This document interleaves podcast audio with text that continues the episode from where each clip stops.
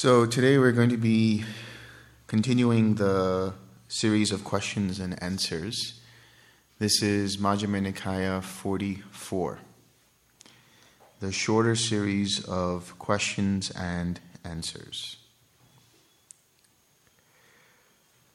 Thus have I heard on one occasion the Blessed One was living at Rajagaha in the bamboo grove, the squirrel's sanctuary. Then the lay follower Visakha went to the Bhikkhuni Dhammadinna. So the Bhikkhuni Dhammadinna was an arahat, and Visakha was an anagami. Dhammadinna was Visakha's former wife before she became a bhikkhuni.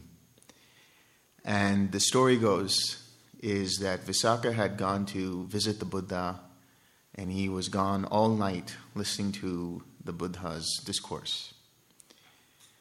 And as he was listening to it, he became an anagami. Next morning, he came back home and he was very silent, very radiant, happy, relaxed. Didn't say a word. And his wife thought, What's going on? And then, when they were ready to go to sleep together, he decided to sleep on the floor. He didn't want to sleep with her on the same bed. And she thought, This is strange. Maybe I did something to bother him or upset him. The next morning, she asked uh, what happened, and he says that he's let go of all craving, all lust, everything is gone after listening to the Buddha's discourse. So she said, Oh, that's interesting. I'd like to check out the Buddha's discourse. So she went there and listened to the Buddha and was inspired to become a bhikkhuni. And Visakha was quite happy about this. And then she became an arhat. So now here is Visakha coming to Dhammadinna asking her questions. And after paying homage to her, he sat down at one side and asked her, Lady, identity, identity is said. What is called identity by the Blessed One?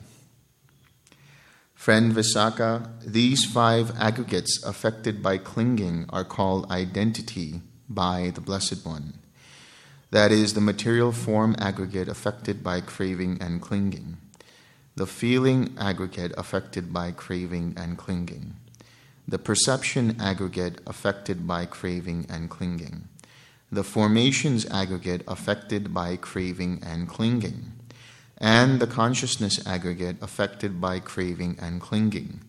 These five aggregates affected by craving and clinging are called identity by the Blessed One.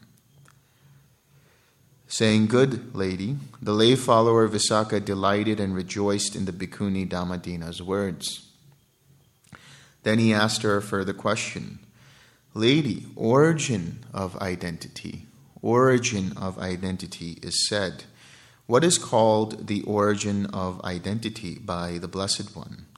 Friend Visakha, it is craving which brings renewal of being, is accompanied by delight and lust, and delights in this and that.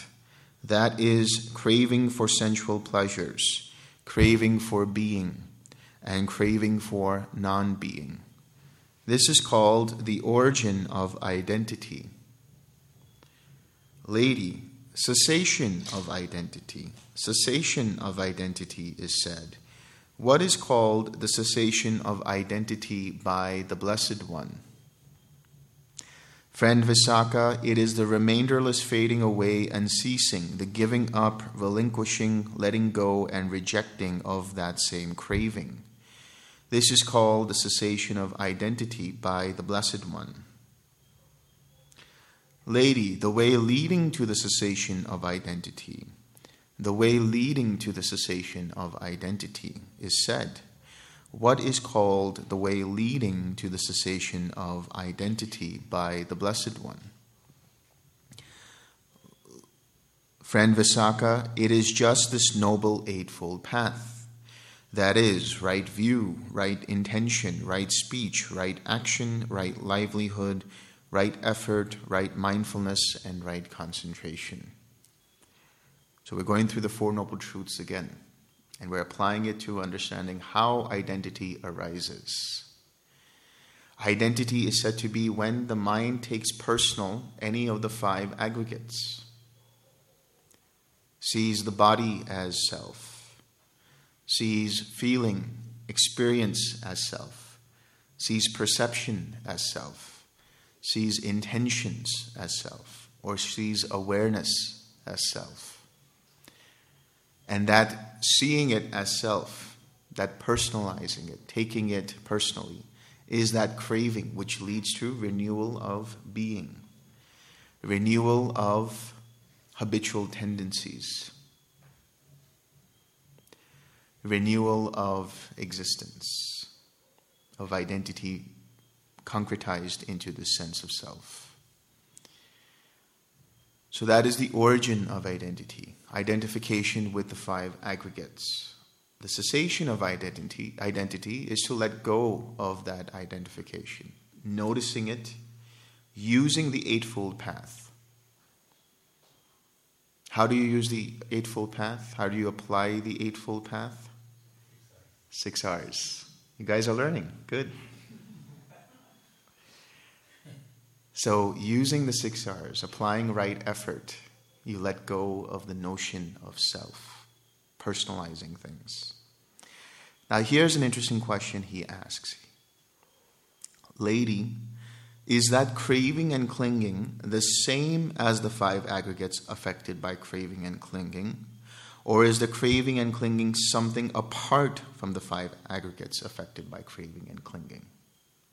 In other words, we say these aggregates are affected by craving and clinging these aggregates can be affected, have the potential of being influenced through craving and clinging.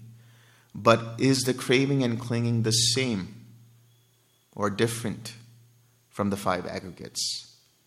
This is what she says. Friend Visakha, the craving and clinging is neither the same as these five aggregates affected by craving and clinging, nor is craving and clinging something apart from the five aggregates affected by craving and clinging. Like I said, arhats never give you a straight answer. But she says, it is the desire and lust in regard to the five aggregates affected by craving and clinging that is the craving and clinging there. The desire and lust in regard to the five aggregates. This form feels good to me, so I identify with it. This form is painful to me, so I want to push it away. The I comes up. This experience is pleasurable or unpleasant, and then there's an identity tied to it. This perception. So it's the identification with it. There is a sutta called Satta Sutta, S A T T A Sutta, Satta Sutta. Satta actually is the Pali for sattva, which means being in terms of a person, being in terms of, you know, a being, not like to be something. It's an actual being. So the question that's given to the Buddha is what is being? What is the definition of being? Not to be, but what is the definition of a being?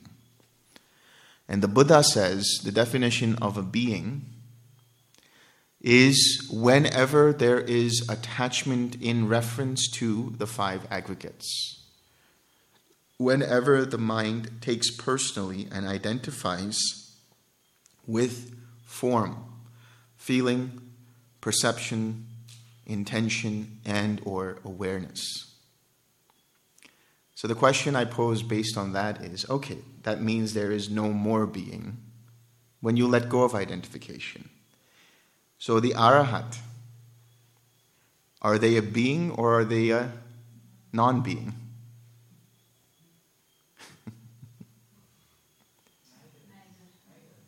Could you say neither?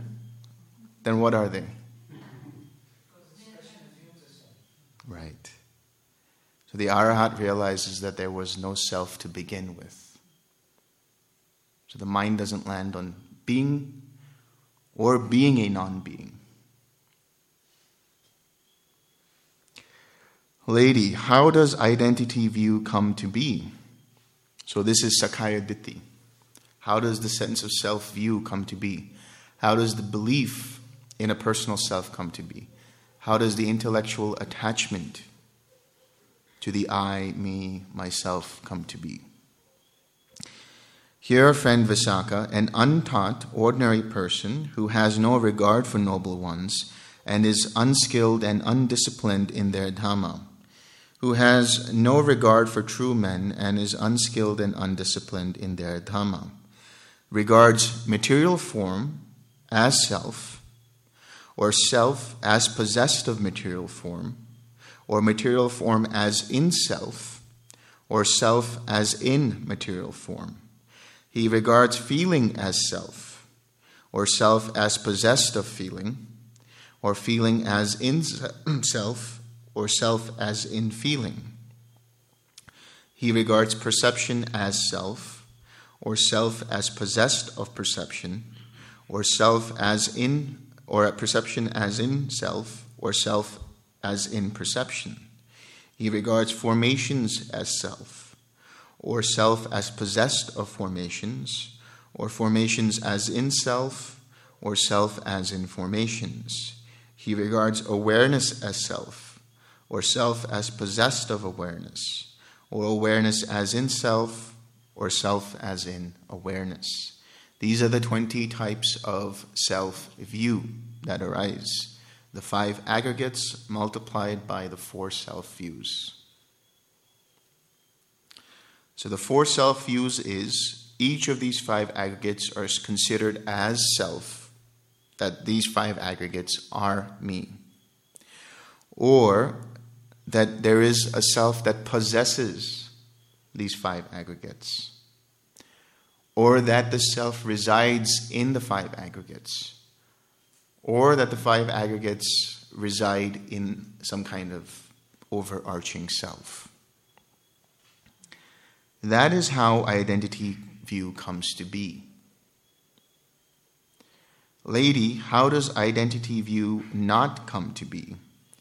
Here, friend Visakha, a well taught noble disciple who has regard for noble ones and is skilled and disciplined in their Dhamma, who has regard for true men and is skilled and disciplined in their Dhamma, does not regard material form as self or self as possessed of material form, or material form as in self, or self as in material form. He does not regard feeling as self, or self as possessed of feeling, or feeling as in self, or self as in feeling. He does not, he does not regard perception as self, or self as possessed of perception, or perception as in self, or self as in perception. He does not regard formations as self, or self as possessed of formations, or formations as in self, or self as in formations. He does not regard awareness as self, or self as possessed of awareness, or, or, or awareness as in self, or self as in awareness. That is how identity view does not come to be. In one who becomes a stream enterer, the first three fetters are destroyed. The first fetter is Sakkaya Ditthi, the belief in a personal self. The second is uh, doubt in the Buddha, Dhamma, and Sangha. And the third is clinging to rites and rituals. The first one, this is what we're talking about, Sakkaya Ditthi. When one becomes a stream enter, they understand on a mental level, through some level of experience of seeing things as they are and detaching from the self concept, that indeed none of these five aggregates can be considered to be self. They see things as impersonal. That doesn't mean that they don't stop identifying, because there can be a point where they do identify. But in that process of identifying, they can recognize, oh, I'm identifying, and start letting go. That identification process, that deeper rooted identification process, is conceit, the mana. that is eradicated when you attain arhatship. Lady, what is the Noble Eightfold Path? Friend Visakha, it is just this Noble Eightfold Path that is, right view, right intention, right speech, right action, right livelihood, right effort, right mindfulness, and right concentration. So we know what this is. Right view is there's the mundane right view and the supramundane right view. The mundane right view understands action and consequence. That's the heart of that. The supramundane right view is completely understanding and experiencing the Four Noble Truths. Right intention is threefold renunciation, letting go of taking things personally, letting go of identifying with things. Non ill will, facilitated through the cultivation of loving kindness. And non cruelty, facilitated through the process of cultivating compassion. Right speech, refraining from harsh speech, false speech, slander, gossip, malicious speech, abusive speech. Think before you speak, right? T H I N K. Is it the right time to say what you want to say? Is it honest? What is the intention behind it? Is it intentionally wholesome or unwholesome? Is it necessary for you to say it? And can you say it with kindness?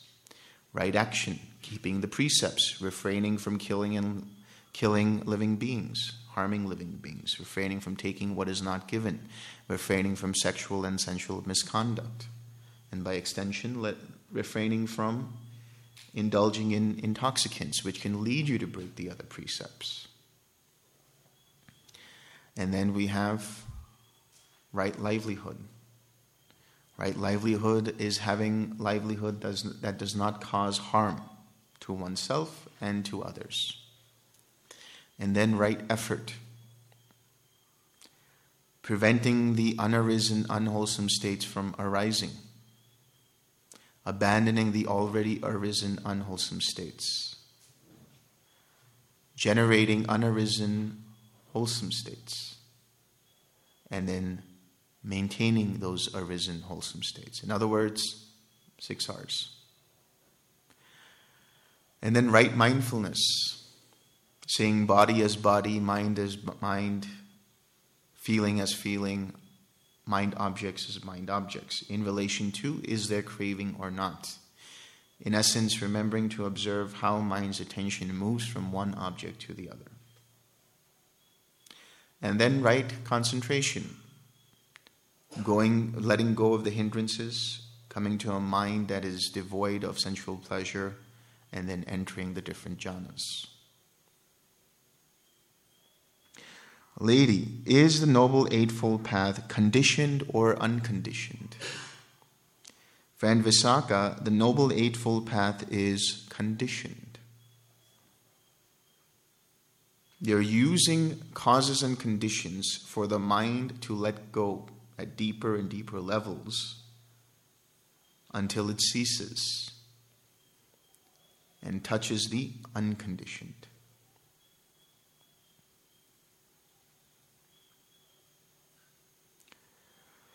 Lady, are the three aggregates included by the Noble Eightfold Path, or is the Noble Eightfold Path included by the three aggregates? Here, when they say three aggregates, they're not talking about three of the five aggregates. They're talking about the three categories Sila, Samadhi, and Panya. The three aggregates are not included by the Noble Eightfold Path, friend Visakha, but the Noble Eightfold Path is included by the three aggregates right speech, right action, right livelihood. These are included in the aggregate of virtue. Shila. Right effort, right mindfulness, and right concentration.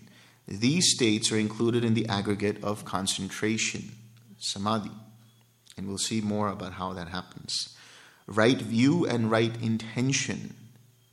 These states are included in the aggregate of wisdom, panya.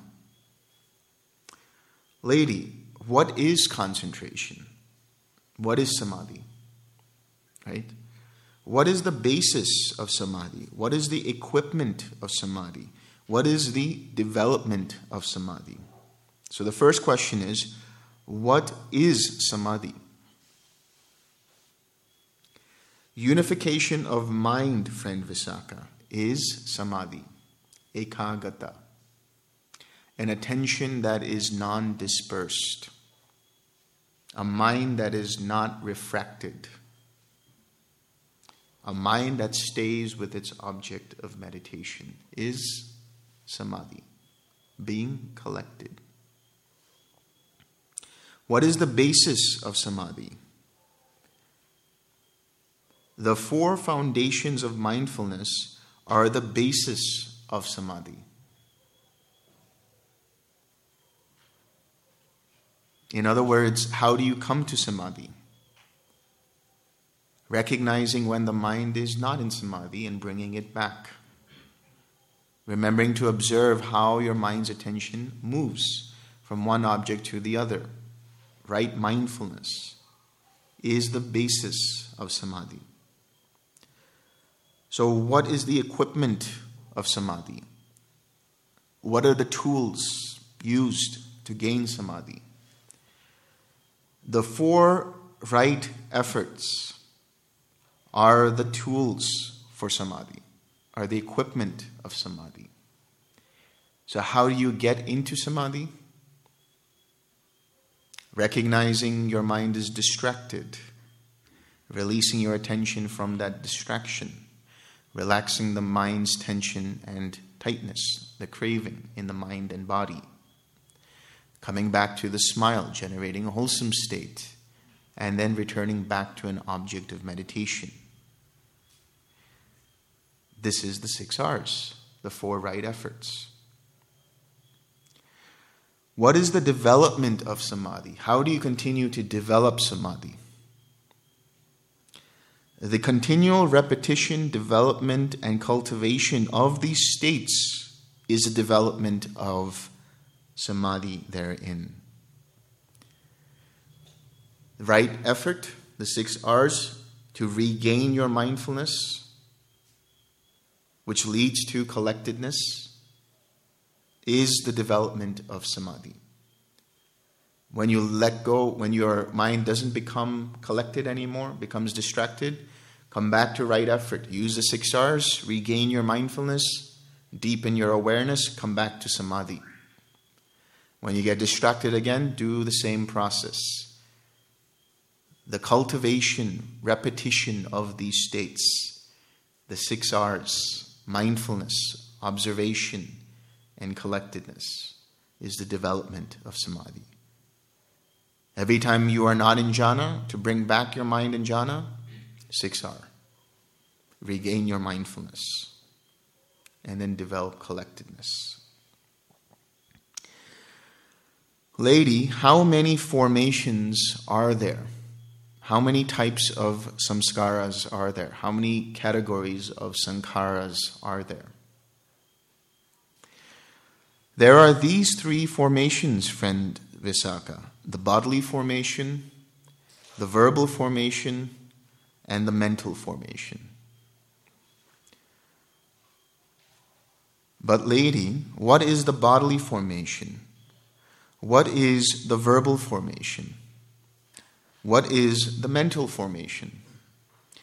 In breathing and out breathing, inhalation and exhalation, friend, are the bodily formation.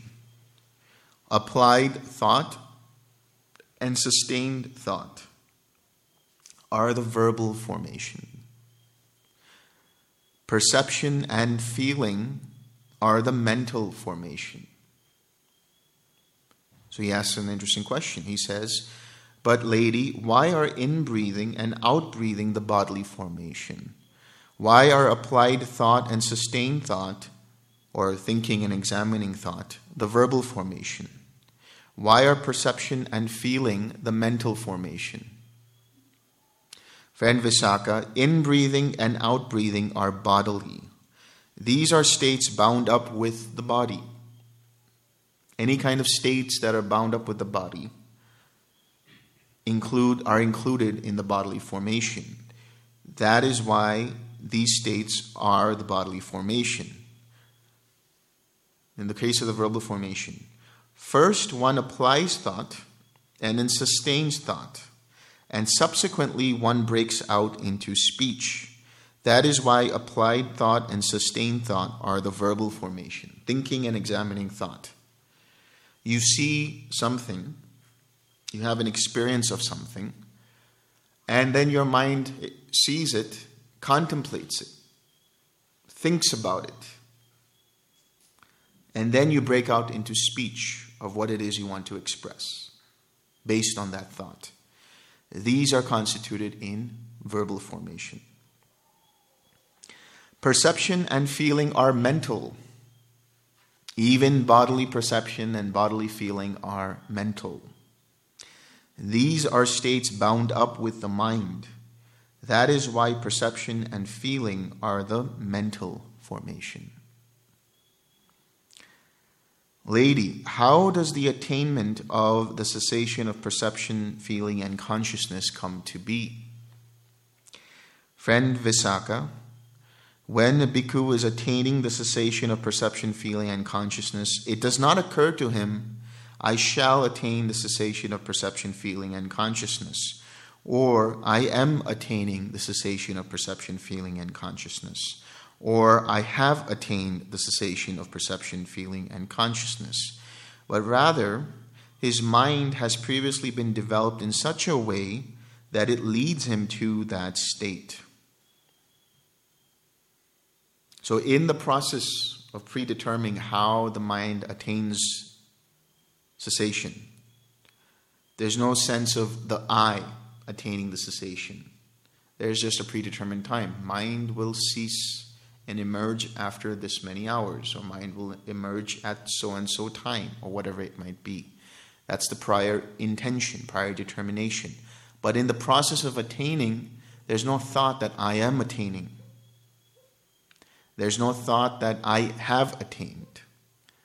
Because when you actually get into cessation, your verbal formations cease. We'll see how that happens.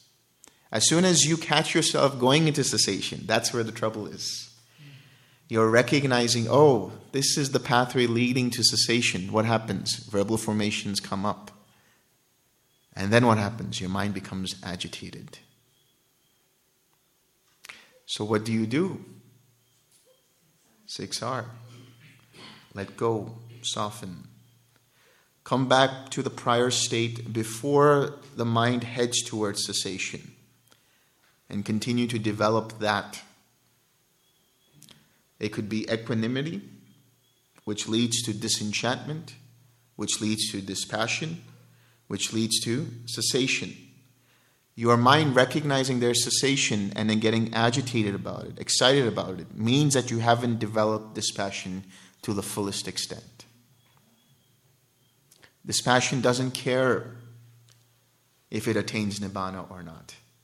Nibbana happens when you least expect it, when you least anticipate it. Because anticipation and expectation are synonyms of craving.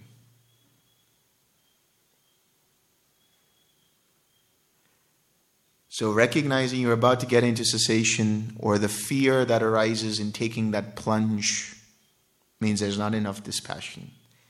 Take a step backward. Come back to the dispassion. Continue to cultivate it.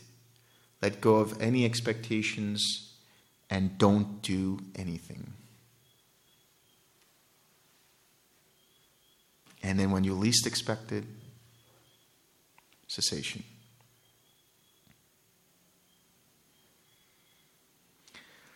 Lady, when a bhikkhu is attaining the cessation of perception, feeling, and consciousness, which states cease first in him? The bodily formation, the verbal formation, or the mental formation?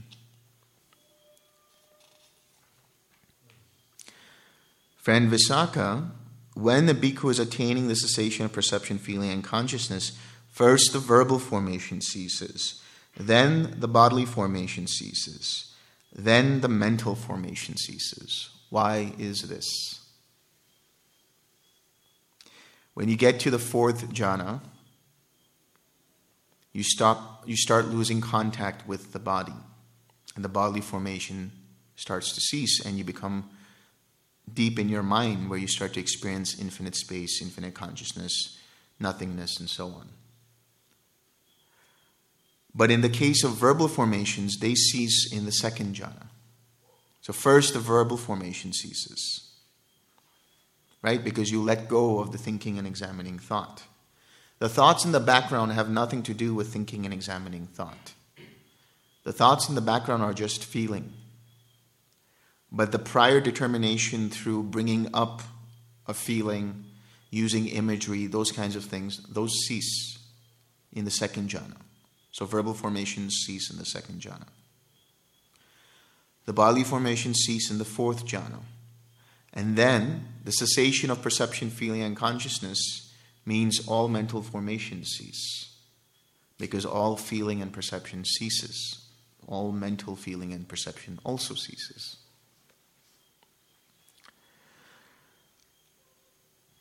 Lady, how does emergence from the attainment of the cessation of perception, feeling, and consciousness come to be? Friend Visakha, when a bhikkhu is emerging from the attainment of the cessation of perception, feeling, and consciousness, it does not occur to him, I shall emerge from the attainment of the cessation of perception, feeling, and consciousness. Or, I am emerging from the attainment of the cessation of perception, feeling, and consciousness.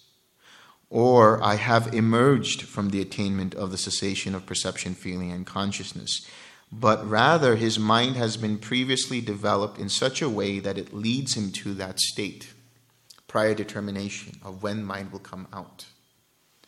But the thought that I am arising, that personalizing of it, does not come up. There's a knowing mind has come out. And there's a big knowing that mind has come out because of what happens when mind comes out of cessation. Lady, when a bhikkhu is emerging from the attainment of the cessation of perception, feeling, and consciousness, which states arise, which states arise in him first? The bodily formation, the verbal formation, or the mental formation? Friend Visakha, when a bhikkhu is emerging from the attainment of the cessation of perception, feeling, and consciousness, first the mental formation arises, then the bodily formation, then the the verbal formation. Why is that? Because you experience mental feeling after making contact with Nibbana, which is what we're going to talk about now. And you experience joy and relief. That's the mental formation arising. And you feel it, the energy in your body, the bodily formation arises. And then you say, Oh, wow, what was that? And that's the verbal formation.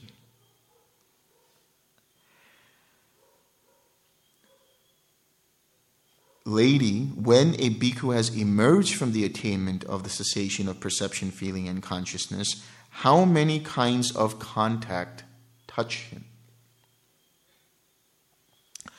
Friend Visakha, when a bhikkhu has emerged from the attainment of the cessation of perception, feeling, and consciousness, three kinds of contact touch him signless, the, actually the voidness contact, signless contact, and desireless contact.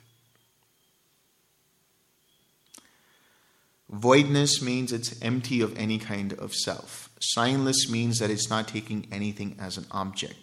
Desireless means that there is no direction in the mind going somewhere. Voidness comes from the realization of the emptiness of self, anatta. Signlessness comes from the realization of the impermanence of things, anicca. And desirelessness or undirected mind comes from the realization of dukkha. That any kind of direction somewhere will lead to dukkha. So the prior experience of this happens in infinite consciousness. You start to see the impermanent nature of consciousness and it becomes tiresome, therefore you see dukkha, and then you realize there's no controller here and you understand anatta. These three allow you then to experience nibbana. So, this contact that they're talking about, contact that is void or empty, contact that is signless, contact that is desireless, this is contact with the nibbana element. When contact arises, what arises in dependence on contact? Feeling. Right? So when the contact with Nibbana element happens, what happens next? There is a feeling of joy and relief that is felt. There's a feeling of energy, a feeling of clarity. First time this happens, there's a lot of joy that comes up, a lot of energy. People can't sleep. And the joy lasts for a day, maybe a couple of days. And this is the feeling that's being experienced. So don't mistake the feeling of joy to be nibbana. It is conditioned by the experience of nibbana, by contact with nibbana. But the contact with nibbana itself is unconditioned.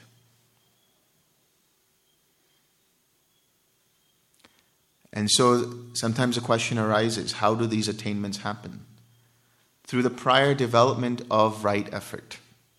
The more you 6R, the more you let go of identification with processes, the more you let go of craving, the easier it is for your mind to stop taking personal the feeling of joy and relief that arise dependent upon contact with the Nibbana element. And so, when the mind makes contact with Nibbana, for that moment, mind is completely free.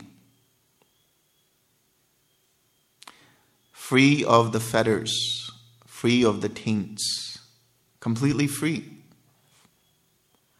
But what happens? When the feeling arises, there's an I, there's a me that grasps to that feeling and doesn't want that feeling to go away. So, as you start to see this identification process and as you start to let go of it deeper and deeper, then the next attainments happen. Until the experience of Nibbana is no big deal. When that happens, then arahatship. Mind doesn't, it's okay, cool, Nibbana, whatever you know.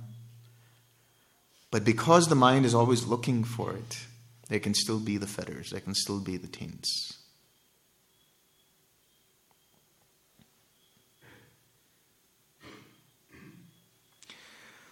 Lady, when a bhikkhu has emerged from the attainment of the cessation of perception, feeling, and consciousness, to what does his mind incline? To what does it lean? To what does it tend? Friend Visakha, when a bhikkhu has emerged from the attainment of the cessation of perception, feeling, and consciousness, his mind inclines to seclusion, leads to seclusion, tends to seclusion. This is one translation of the word, that's the word seclusion. Of course, the mind after cessation is just like floating. Everything is just vivid, you feel like you're just, you know, on cloud nine, just floating around. Everything is fine. Not really talking to talking to people. Don't care about people. Don't care about anything. Just want to be in there. That's one kind of seclusion. But there's something else which this word seclusion is translated from. That is viveka. Vivek. Discernment. How do you discern? What are you discerning? You are seeing the links of dependent origination and realizing for yourself how everything arises dependent upon impersonal causes and conditions. That's what your mind tends to.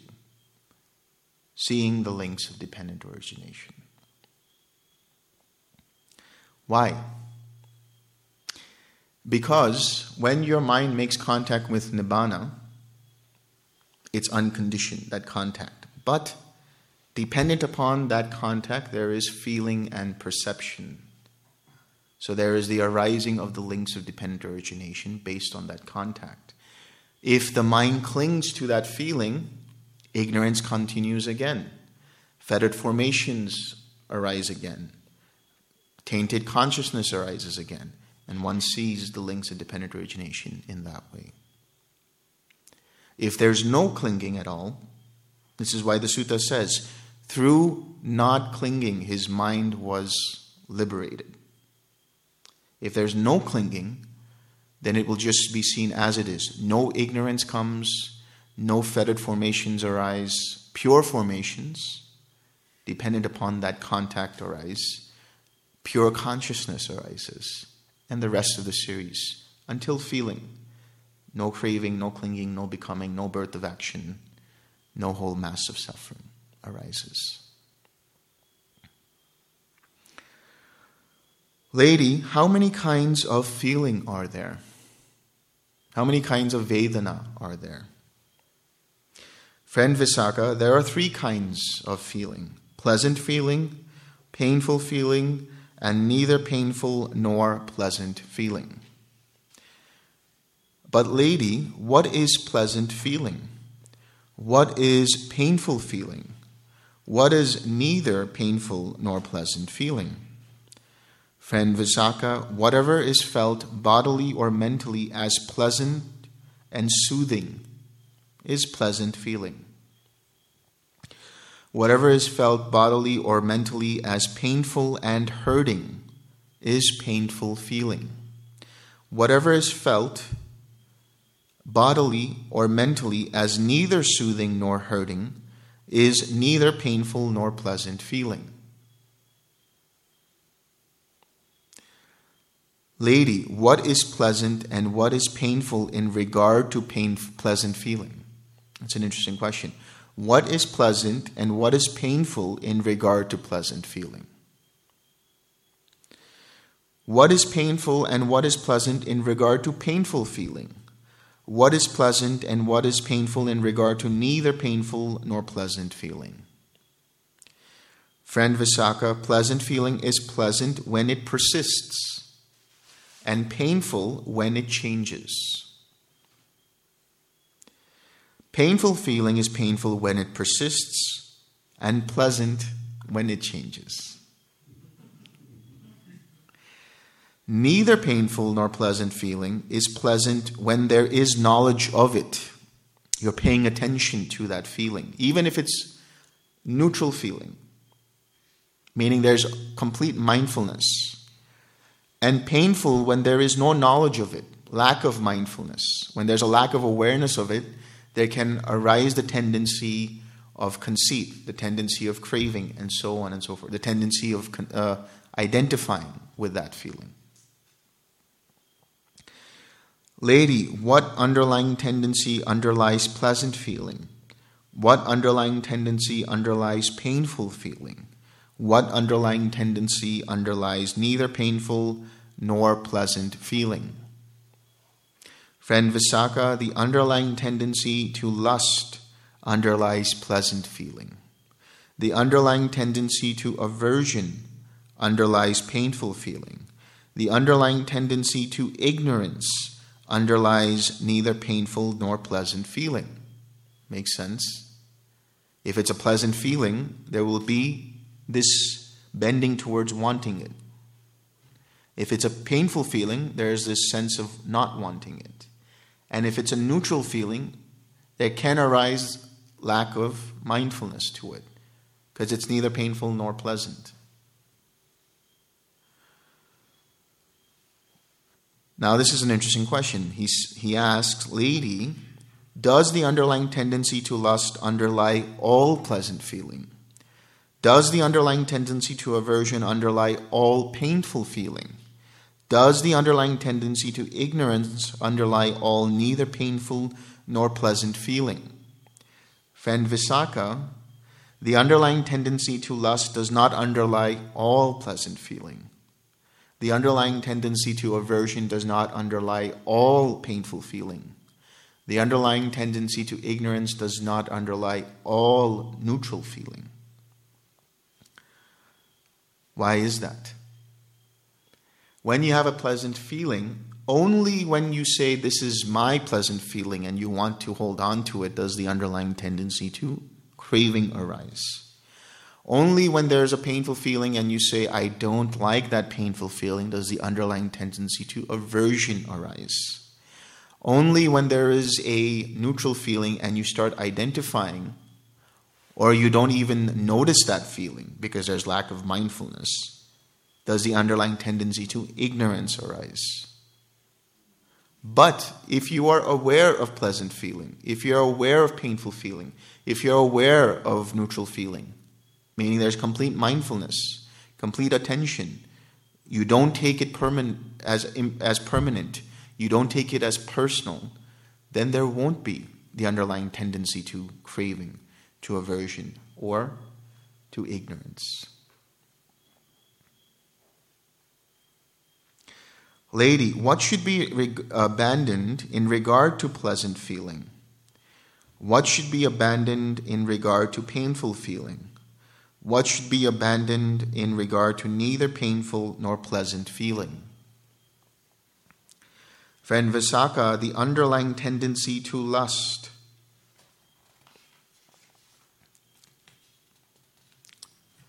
The underlying tendency to lust should be abandoned in regard to pleasant feeling. The underlying tendency to aversion should be abandoned in regard to painful feeling. The underlying tendency to ignorance should be abandoned in regard to neither painful nor pleasant feeling. So you don't abandon the feeling you can't 6R a feeling. You abandon the identification with that feeling. You abandon the lust for that uh, pleasant feeling, the aversion for that painful feeling, and the ignorance of the neutral feeling. You abandon the lack of mindfulness, bring up more attention, understand it to be dependently arisen. Let go of identifying with it. Because it is dependently arisen, therefore impermanent, therefore liable to cause suffering, therefore not to be seen as me, mine, or myself. The awareness, the observation, the mindfulness, the attention, that prevents the underlying tendencies from arising. And when they do arise, the regaining of mindfulness, of observation, of attention. Let's go of those underlying tendencies.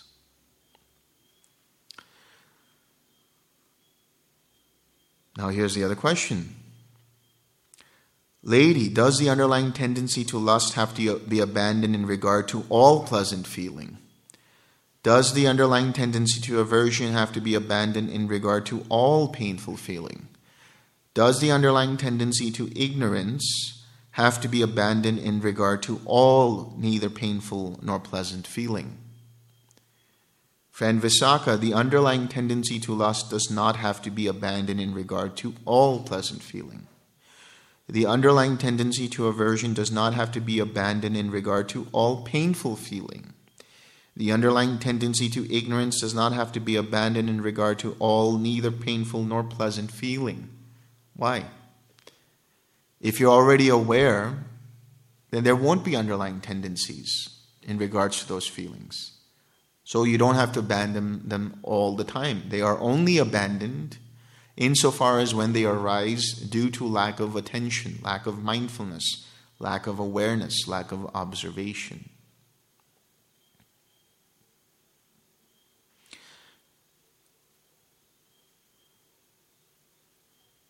Now, here's a, a deeper explanation of that. Here, friend Visakha, quite secluded from sensual pleasures, secluded from unwholesome states, a bhikkhu enters upon and abides in the first jhana, which is accompanied by applied and sustained thought, with rapture and pleasure born of seclusion. With that, he abandons lust, and the underlying tendency to lust does not underlie that.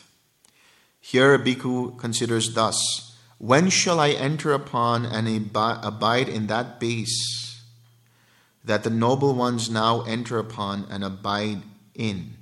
In one who thus generates a longing for the supreme liberation. A longing here is chanda, wholesome inclination. Grief arises with that longing as condition. Grief in the sense of samvega, the desire for liberation. With that, he abandons aversion, and the underlying tendency to aversion does not underlie that. Here, with the abandoning of pleasure and pain, and with the disappearance of joy and grief, a bhikkhu enters upon and abides in the fourth jhana, which has neither pain nor pleasure and purity of mindfulness due to equanimity. Fourth jhana. With that, he abandons ignorance, and the underlying tendency to ignorance does not underlie that. So the first jhana allows you to let go of lust and the underlying tendency to lust. The chanda towards liberation allows you to let go of identifying with painful feeling and the underlying tendency to aversion. And then the fourth jhana, there's neutrality there, complete awareness there, strong mindfulness. So no underlying tendency to ignorance can arise. Technically speaking, none of the underlying tendencies would be present if you are in jhana in the right way. That is to say, you have metacognition. You understand that jhana to be impermanent and conditioned, therefore, you don't take it personally. So there won't be any arising of aversion, craving, ignorance, doubt, views, conceit, or the desire for being.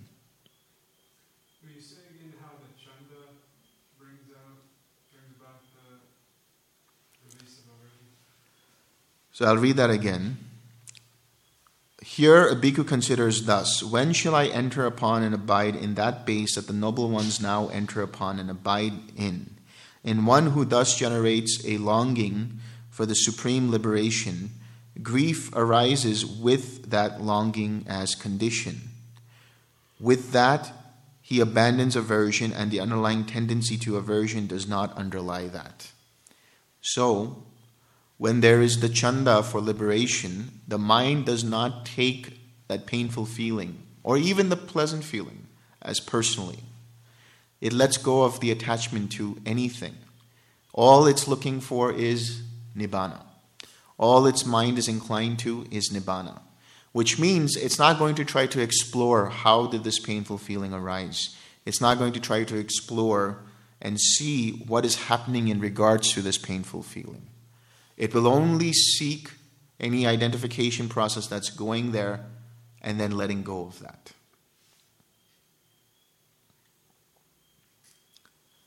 Now we get into what's known as the counterparts. The counterpart comes from the word patipada. There's two uh, connotations for patipada. One is what leads to that next step, and what is the opposite of that. So now I'll, I'll, explain why this is the case. So he asks, Lady, what is the counterpart of pleasant feeling? Friend Visakha, painful feeling is the counterpart of pleasant feeling. Makes sense, right? Painful feeling is the opposite of pleasant feeling. What is the counterpart of painful feeling? Pleasant feeling. Pleasant feeling is the opposite of painful feeling. Painful feeling is the opposite of pleasant feeling. So far, so good. What is the counterpart of neither painful nor pleasant feeling? Ignorance is the counterpart of neither painful nor pleasant feeling. It's not saying ignorance is the opposite of neither painful or pleasant feeling. It's saying ignorance, you get to ignorance through neither painful nor pleasant feeling when there's lack of mindfulness of it. So, this case, it's not the opposite, but it's leading to that. Now he asks, what is the counterpart of ignorance? Wisdom. Wisdom. True knowledge is the counterpart of ignorance. Now he's asking, what is the opposite of ignorance in this case? So, true knowledge, wisdom. What is the counterpart of true knowledge? But he's not asking this time what is the opposite? What is the counterpart? What does true knowledge lead to? Liberation. Nibbana, liberation, deliverance of mind, is the counterpart of true knowledge. What, well, okay, so actually it's deliverance of mind, which is cessation. What is the counterpart of deliverance?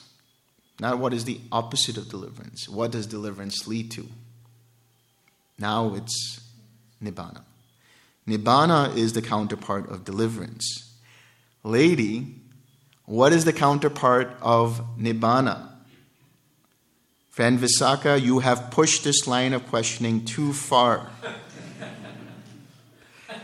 you are not able to grasp the limit to questions. For the holy life, friend Visakha, is grounded upon Nibbana, culminates in Nibbana, ends in Nibbana. If you wish, friend Visakha, go to the Blessed One and ask him about the meaning of this. As the Blessed One explains it to you, so you should remember it. Then the lay follower Visakha, having delighted and rejoiced in the Bhikkhuni Dhammadinna's words, rose from his seat, and after paying homage to her, keeping her on his right, he went to the Blessed One. After paying homage to him, he sat down at one side and told the Blessed One his entire conversation with the Bhikkhuni Dhammadinna. When he finished speaking, the Blessed One told him, The Bhikkhuni Dhammadinna is wise, Visakha. The Bhikkhuni Dhammadinna has great wisdom. If you had asked me the meaning of this, I would have explained it to you in the same way that the Bhikkhuni Dhammadinna has explained it. Such is its meaning, and so you should remember it. That is what the Blessed One said. The lay follower Visakha was satisfied and delighted in the Blessed One's words.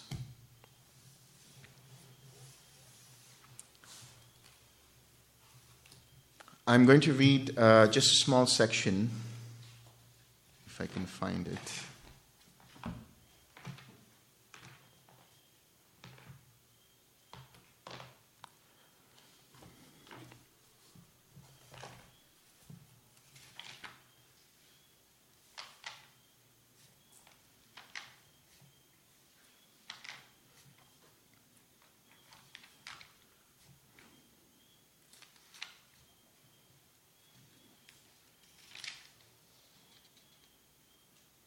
No, I can't find it. But there's another sutta called Kamabhu Sutta, and it's very similar to the other sutta that we just read.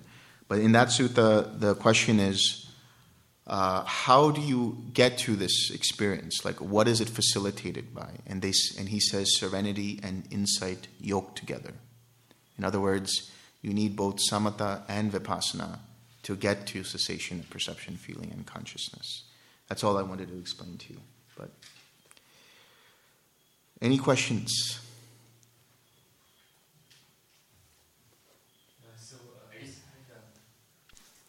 So I just had two questions.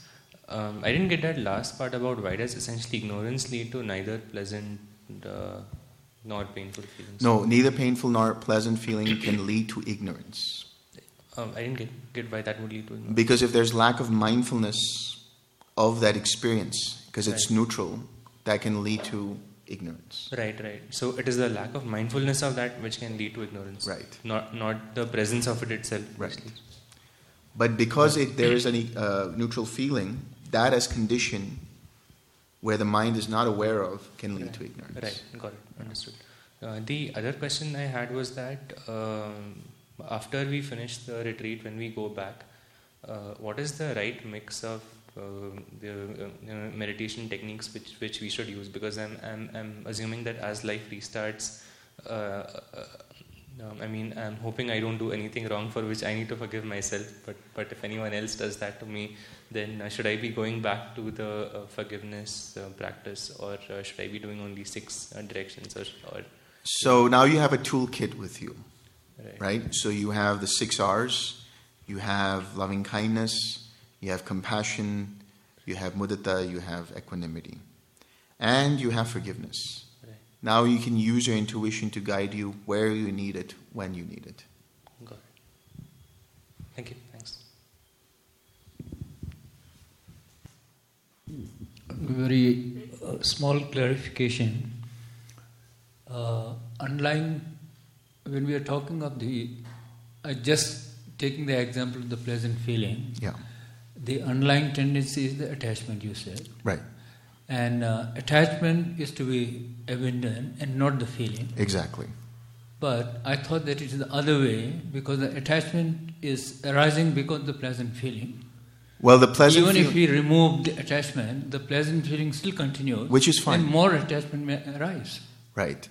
So here the Buddha was talking about when he talked about any kind of experience, pleasant, unpleasant, or neutral. He said that the, the, the experience itself was not the issue. The pleasant feeling or the unpleasant feeling is not what is the issue. It's the, it's the craving intention or the intention rooted in craving. Now, yes, what you're saying is quite valid, which is the pleasant feeling gives rise to the underlying tendency of attachment.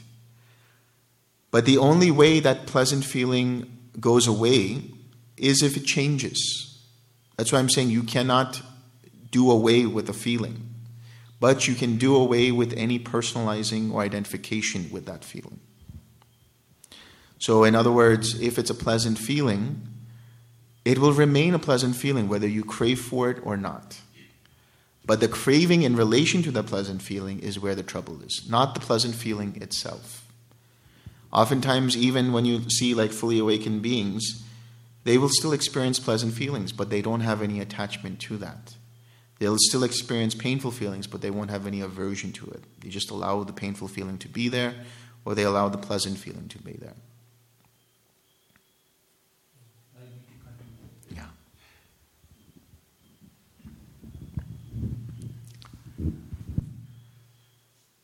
On a uh, regular basis of the retreat, what would be the ideal uh, time for sitting daily? I would say uh, if you can sit for at least one hour a day, that should be sufficient. And if you can take uh, one once a week or once every two weeks, where you're doing like a self retreat, you switch off your phone, no social media, just sort of like what you're doing here, for once every two weeks, let's say. For how many hours? And then in that time time span, three, four, five, six, eight hours, as much as you can. See, the, the practice has a cumulative effect. The more you do it, it has, builds a momentum, which then leads to deeper and deeper experiences and insights. I think there was a question behind you. Will you please share uh, some definitions for yourself just in life? Can you share the difference between joy and happiness? Oh, yeah. So now there are, there are different kinds of joy and there are different kinds of happiness. Right? There are levels to it, there are layers to it. There is the joy in relation to sensual experience. Now, first of all, when we say joy and happiness, as it's mentioned in the sutras, it talks about piti and sukha. Piti is that elevated experience of energetic joy. Sukha is more stable. One of the analogies that's given is piti is like a flickering flame. It's very energetic. But sukha is a very stable flame. You can say it's arguably longer lasting in that sense because it's more stable. Now, the joy that arises in dependence upon sensual experiences is one kind of joy. The joy that rises in relation to um, jhana, the joy and happiness that, that arise in dependence on jhana, is another kind. The difference is in the case of sensual pleasures, even though they're experienced by the mind, they originate through the experience of the six sense bases. Whereas the joy of jhana, the joy and happiness of jhana, arise only in the mind, only through one's mental uh, letting go of hindrances. So, letting go of hindrances, there is this relief that's experienced. That relief is then the joy of the Dhamma. This is called pamojja. This is another kind of joy.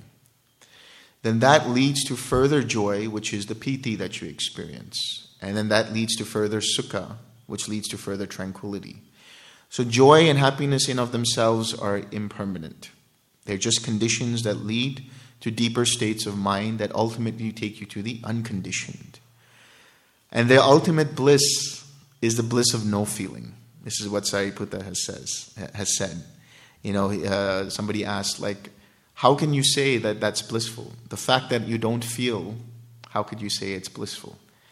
He says, It is because of the fact that I don't feel that it is blissful, because I'm no longer being, my mind is no longer being conditioned to have craving for this experience or attachment or aversion towards that experience. That kind of thing is very close to contentment.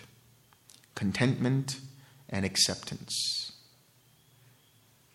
I would say if you boil down everything that is there in the Dhamma to one word, it is acceptance. Accepting everything as it is.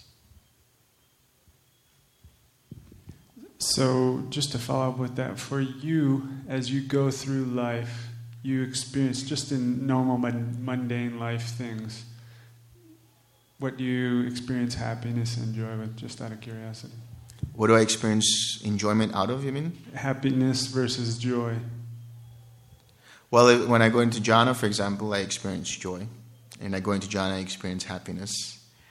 I enjoy a good laugh. If you tell me a good joke, I'll laugh. I watch a good movie. If it's a good comic movie, I'll laugh. So just even mundane joy, yeah, normal things also you can experience happiness for. Does an arahant feel sadness, or is that due to personalization? Sadness is due to mistaking what is permanent, what is impermanent as permanent, and then the rest of that series. So, identifying with that process as well. And what would you say is a definition of depression? Depression, yeah. I would say depression is this prolonged sort of dissatisfaction, this prolonged sort of, not necessarily like energetic agitation, but there's just this, nothing feels right. It's an unpleasant experience, but uh, it's not necessarily heightened by large amounts of sadness all the time. And I think that dissatisfaction is also rooted in taking things personally, in identifying, in misperceiving. When I say misperception, I'm talking about misperception of, again, taking what is impermanent as permanent, taking what is suffering as not suffering, taking what is not self as self. So, depression, anxiety, any of these afflictive states of mind and heart, they arise because of misperception.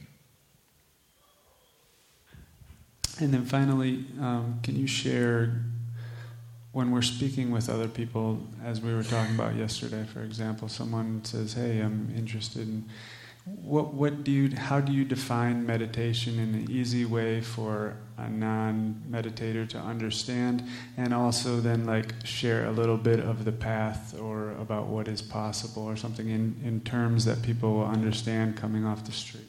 Yeah so i would uh, help people define uh, to define meditation to somebody who's just starting out is basically what if you could have a mind that is never distracted or a mind that is all the time never distracted, or almost all the time never distracted.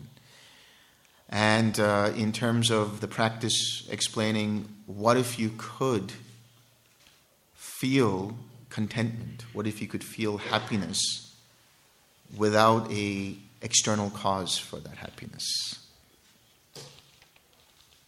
Thank you. All the way there, yeah. Birth, yeah.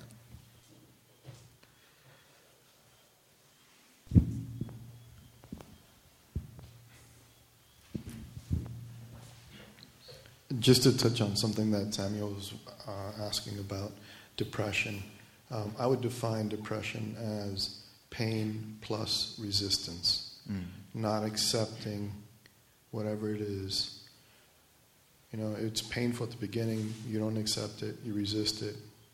The longer it stays, and that's a definition by Bhante Ramsey, by the way. Uh, it just continues. Um, okay, now to my question. I love the sutta, by the way. Uh, the beginning part of it, uh, I think, is for the for the for people in India, I think, or anyone who's in the Dharma or believes in Buddhism. I think this would be a great situation because, you know, uh, he comes home and she realizes that something's going on. Um, but this is a great thing for her because she's also in the Dharma, right? Uh, unfortunately, in the West world, this isn't the case. Mm. Yeah. Right? Um, if we are referring to a young couple, let's say, uh, they just got married, they're a couple years married, uh, and the young woman becomes an anagami uh, during some sort of meditation retreat or whatever, and comes home, and the guy, you know, psychologically in the West, or even psychologically, people need um, intimacy as Yeah. a way of validation for themselves. It's part. It's part of it, Yeah. and uh, this could cause a lot of turmoil. Mm. I would say. So I think this is a really relevant question for individuals that um, are into meditation, are into Buddhism, are into this, but have spouses that are not, and, and how to uh, engage with these situations, especially, let's say, if the other person, again, is not, in, not even interested Yeah. in what's going on. I don't think you're going to like the answer I'm going to tell you. but I, I, I mean, jokes aside, um, I think you need to have a. I mean, anyone who has that experience has to have a frank discussion. That look, that doesn't interest me anymore. It's just not possible for me to engage in something like that. I mean, there's been debates about that and arguments, or let's say discussions about it, which says that you know, an anagami or an arhat, out of compassion, will have sexual intercourse with, you know, their partner. It's not possible. It's just not possible. You know, so there has to be some frank and uh, direct discussions about this, and accordingly, there has to be some kind of an agreement. And if there's not, then there has to be further discussion about what that means for the relationship. It's their karma. It was the karma to happen. I mean, that's one way to kind of look at it if you wanted to, but I don't know if the other person would take that as being compassionate.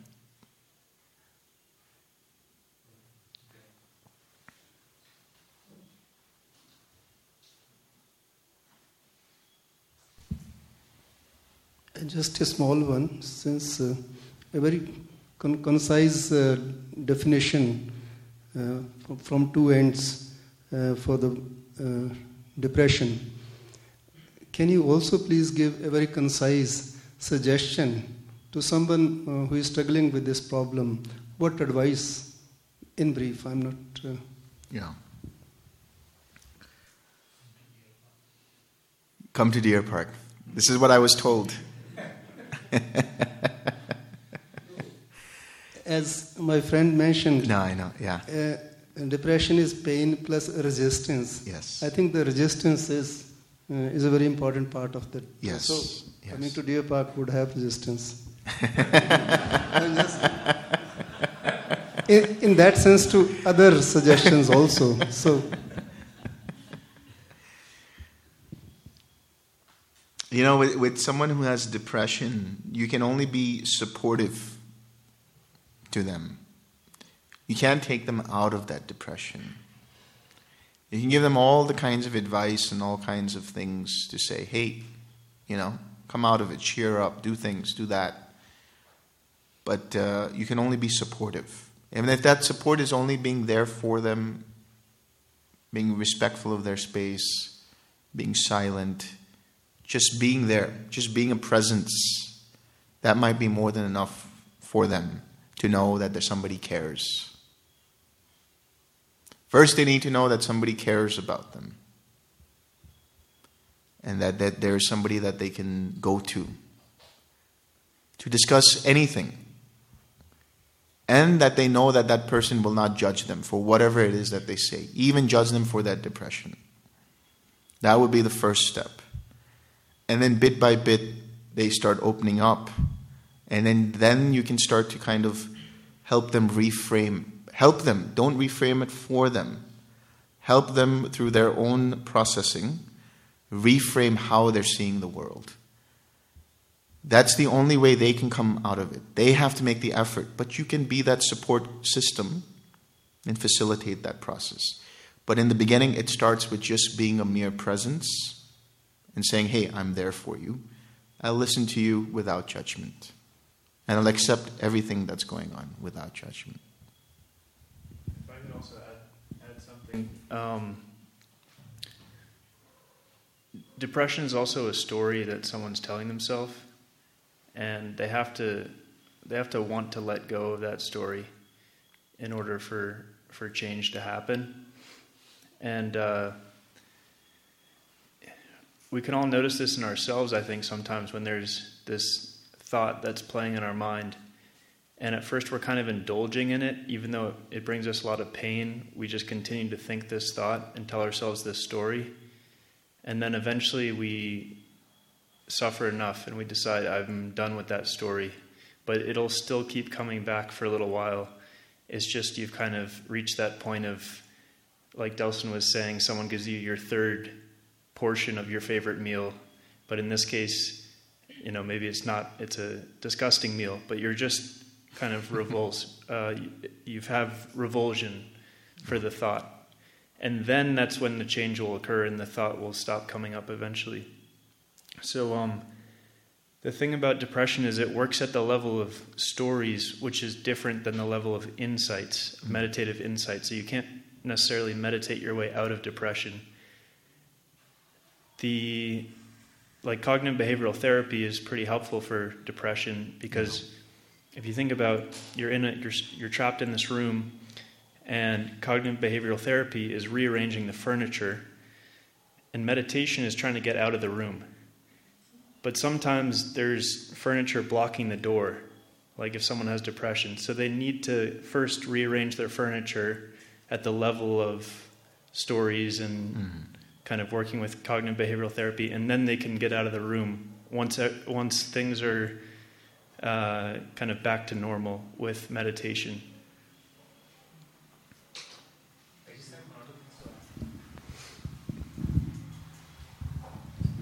Would, would you say some of the TWIM practice is also kind of like cognitive behavioral therapy? Yeah, like you're reprogramming the way the mind thinks and works. I would go as far as to say that the Dhamma itself is a form of CBT. Yeah. Um, that's a great point, and it can be applied that way, right? Like the six R's can also be applied at the level of cling- at the level of clinging you notice the story, you relax, release, come back, smile, and that is like CBT. But actually, sitting meditation and trying to get them to, into deeper states of right. jhana, that isn't going to help. First, they have to work at the level of clinging. Yeah. Intensity of the depression, maybe very intense situations yeah. can't be handled using meditation and the other thing, I mean, to add to that would be sometimes it's a it's a chemical imbalance in the mind and in the brain, you know, and they require certain kind of medications, and that might be a first step for them to kind of get out of that. So uh, you can't use meditation as a panacea for all all issues in that sense.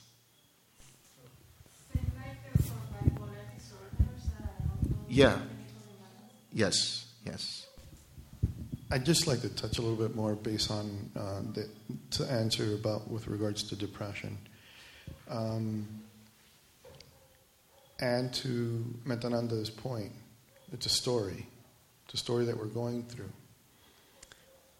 For a lot of us, I think if we go back to dependent origination and we realize that the entire thing is an impersonal process, it becomes easy to forgive whatever it is that's making you depressed. Okay? Because you're, you're taking the story on, you're making it personal, and then you're resisting it. But if you go through dependent origination and you go, oh, hold on a second, this person who did this to me, they didn't do it to me. It wasn't personal attack to me. They were just reacting to their causes and conditions. Meditating on that a lot does help you. Um, I'll touch on something that it's not related to TWIM, but I found it very helpful, which is Tonglen, uh, a, a, method of um, meditation found on FitMind app. Um, ton, little plug there. Uh, Tonglen is where you picture someone who has hurt you, and on the breath in, you take in their suffering, and on the breath out, you give them good vibes, love and kindness, compassion. Something happens there in the brain, it just clicks, and the person just shifts. Let's say there was a woman who was raped. This is a really hard situation. Okay? I think if the person first takes a look at dependent origination, really understands it, and says, oh wow, that person was just a really bad person. They're reacting to their causes and conditions. I just happen to be in the wrong place at the wrong time. Here's what happened. This person's depressed. They're going to be depressed for a long time. But they take a look at dependent origination and go, wow, this has nothing to do with me. I just happen to be at the wrong place at the wrong time. I've been resisting this thing the entire time it takes a lot to sit down and take that person that hurt you so much and say, I will take your suffering in on the in breath, and I will give you out compassion. Compassion's a huge tool. So, my two cents on that.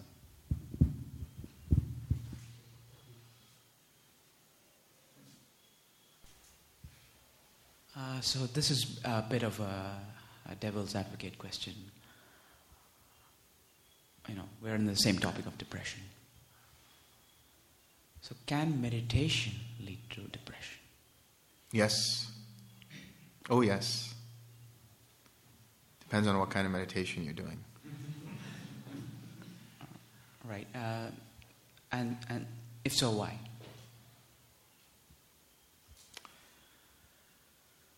It can be because of the kind of uh, perspective the meditation provides you that leads to like, oh, this world isn't worth living in, you know, that kind of stuff. Uh, it can lead to craving for non existence. Mm. It can lead to psychosis, even sometimes. Mm. If the mind. Hmm? Go ahead. Just say the dark night of the soul. I've heard of that. Yeah. But we actually haven't had any I don't know of any cases of that in the TWIM practice, do you? No. So. I think the closest to that is just experiencing discomfort with infinite consciousness, let's say. Like it's tiresome. Usually it happens because the mind becomes uh, very, very focused and experiences a lot of restlessness. And sometimes it becomes so one pointed that it can be just disturbing to the way the mind is perceiving things. Like, uh, you know, you can be so focused that it's like you're seeing only this much. Right. And then every time you look around, it's like, what's going on here, you know? And then you can't see the whole picture. So, certain kinds of practices or certain kinds of ways of doing meditation can lead to that. So, doing TWIM wrongly can mm. do the, do, can lead to that as well. Yes. Uh, so, you know, going back to the suttas. Uh, so here is an anagami talking to an arahant. Sometimes these are basic questions, hmm. right? So, is there an aspect that he wants to learn, or from the arahant, or is it just you know, hey, here's my wife, uh, let, let me test it out? Right. I think in this case, it could be that he genuinely wanted to know certain things. Because sometimes, I mean, an anagami will be free of like the first five uh, fetters, but that doesn't mean their understanding of the Dhamma is always as clear as it can be. So it's quite possible that that's the case. Now there's a there's a similar, almost same dialogue like this between uh, between uh, uh, Chitta, uh, the householder, and Kamabhu. That was the one that I wanted to go over. Uh, and that in that Chitta was an anagami who would actually teach monastics because his understanding was of the Dhamma is really good. And in this case, it was just like trying to figure out this guy Kamabhu. Does he know his stuff? okay, all right. Uh, so this is a, a simple observation. Uh, you said that not being aware of the neutral feeling can lead to ignorance. Or am I putting it wrongly? Right. Okay. Lack of mindfulness, Lack not of being aware, right? Lack of attention. So is it like boredom? Yes. Boredom and indifference. Hmm. So here I am sitting, you know, nothing is nothing much is happening. Yes. Yeah, let me do something. Yes. Okay. And that's why I keep saying, don't do anything. Okay. Uh, so the uh, the third question I have uh, is, can you expound on clinging to rites and rituals, rules and regulations? Like Yeah. there's a spectrum, I suppose. Yeah. So the very basic understanding is clinging to rites and rituals with the idea that they will take you to nibbana. Uh, clinging to certain kinds of ideas that you know, if I do only, if I only do this, this is going to take me to nibbana. nibbana. If I only do that, setting up conditions in your mind that if only this was not here, or if only I had done it this way, these kinds of things can also happen. Clinging to rites and rituals can also mean clinging to a certain kind of routine. If I don't do this routine this certain way, my mind gets disturbed. Another kind of clinging to rites and rituals is, uh, you know, uh, seeking out through prayers that you know this be changed, or you know, so that's in direct violation of the Dhamma in terms of your karma. So it's like, you know, or things like believing in luck. Right? If I have if I have my lucky sock, if I have this gem, or if I wear this, or if I wear that, this is going to take me. This is going to make everything okay for me.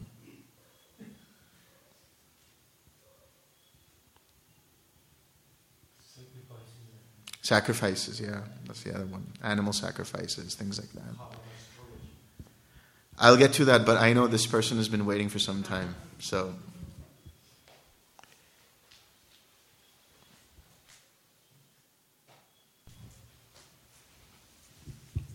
Uh, so uh, one of the things which I wanted to ask was that um, um, hmm, that essentially post uh, retreat, you know, like one of the things which you've been doing during the, the the retreat to us on a daily basis is that you've been seeing how we've been doing and you've been tuning the technique that that we do. So what is going to be the uh, replacement for this uh, post uh, retreat? Like, is there uh, you know um, any um, I mean any guidelines you would have about how, how we should tweak tweak or tune our our uh, you know practice? So if you have questions and things like that, you can always join uh, the Telegram support group, which is quite active. So you go to dhammasukha.org and you look for the Telegram support group. You look for the, uh, it's called Groups.io, it used to be called Yahoo Groups. They're very active over there. So you can just ask a question and people are more than willing to help you out with that and I found that you know because I'm I'm I'm not on Telegram group, but I'm on the IO group. So once in a while in my Yahoo email, I'll see somebody ask a question, and there's like six or seven different perspectives on how to help that person. So that's probably the beginning of that. Uh, another thing is you could always try to attend wherever available weekly talks that are being provided. I used to do weekly talks a lot, but now with all the traveling and retreats, it's getting a little challenging. But I know that Sutavada does do retreat, uh, we, uh, weekly talks with their teachers, and I think Dhamma Sukha might also. Another thing to try is online retreats. You know, so you could go do an online retreat maybe every couple of uh, months or every three or four months, depending upon your schedule. Because those online retreats, you know, you could do from the comfort of your home and email them and do Zoom and all of that.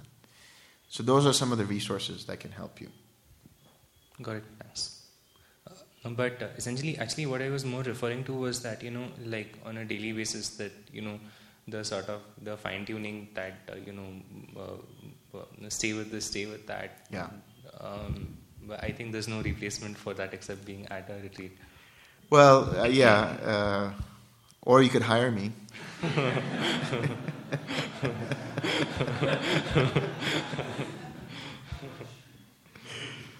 um, but you know, you could you you start to uh, get in alignment with your intuition.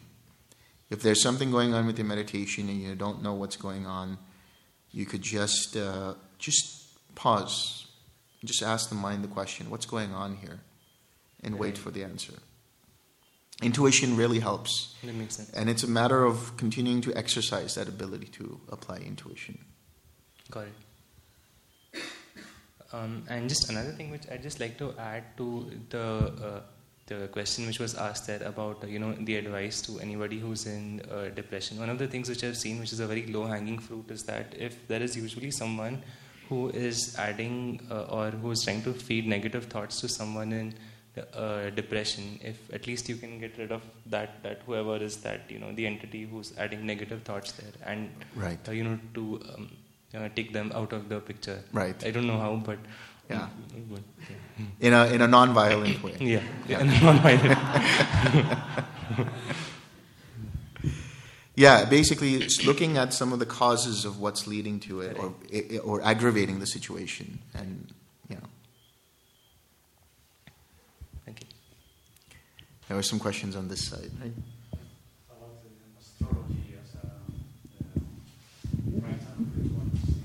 I don't see that as a rites and rituals if you start becoming very attached to it. Astrology is basically a patterning of understanding your old karma, especially Vedic astrology. It's so complex if you look at it, it goes into so many details and calculations. Now, the Buddha I talked about how wrong livelihood is also astrology, but that's in reference to monastics again. But astrology can help some people, depending upon what kind of astrology it is, I suppose. But generally speaking, it helps you understand, uh, or can help you understand certain aspects of your personality. Now, the thing is, um, people will rationalize and say, oh, that's a coincidence and things like that. So you see what works for you. But I wouldn't negate it as being something that's clinging to rites and rituals unless it leads you to getting attached to it in such a way that you always consult it and you're like, that's the only way I have to do it. Especially trying to predict the future. Yeah. Exactly. At what date and hour will I achieve Nibbana?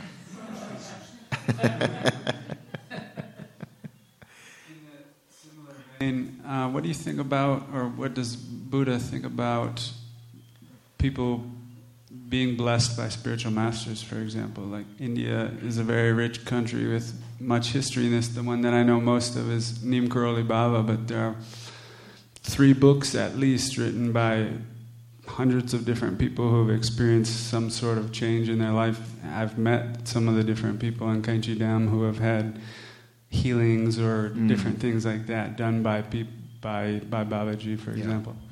I think that could be sort of like a dedication of merit kind of situation where they say, let my wholesome karma bless this person. At least that's how I would interpret it. So that wouldn't fall into like the rites and rituals of. I mean, because some of these people have great bhakti for whomever. Yeah, I mean that's their choice, you know. If they have bhakti for that because they they treat they consider them to be divine or this or that, that's that's their choice. Hmm.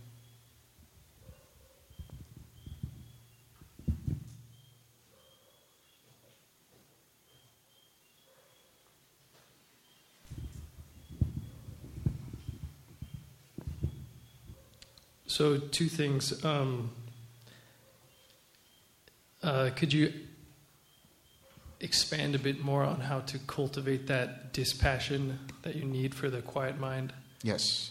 And uh, the other thing is any any things that you have seen to synergize with TWIM, like uh, I don't know, fasting or a darkness retreat or something like that.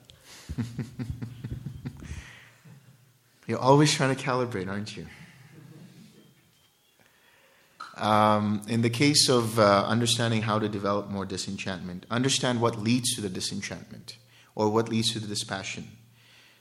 Tomorrow we're going to talk about the Upanisa Sutta, which is how, this whole path that you guys have been walking through throughout this retreat. This leads to this, this leads to that. So in this case, the equanimity leads to disenchantment.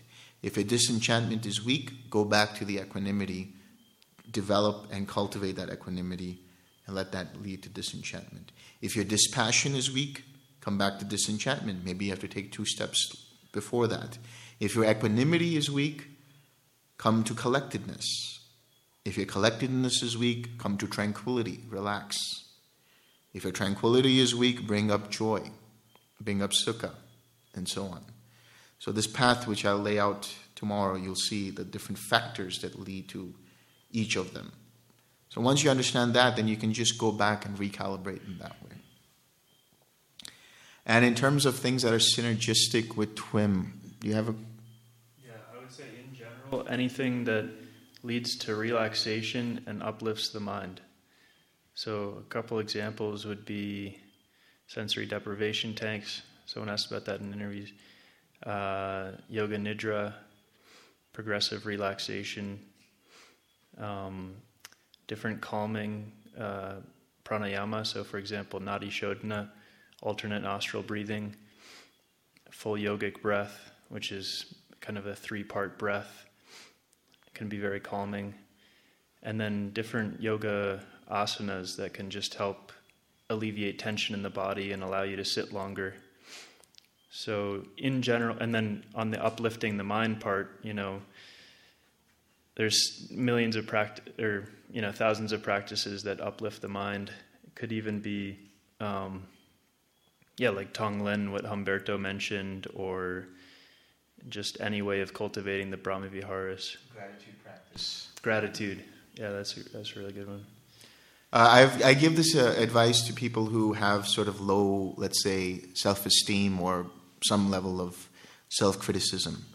Is uh, every day in the morning, write down five things that you like about yourself. Write down five things that are good about you. Every day for one month.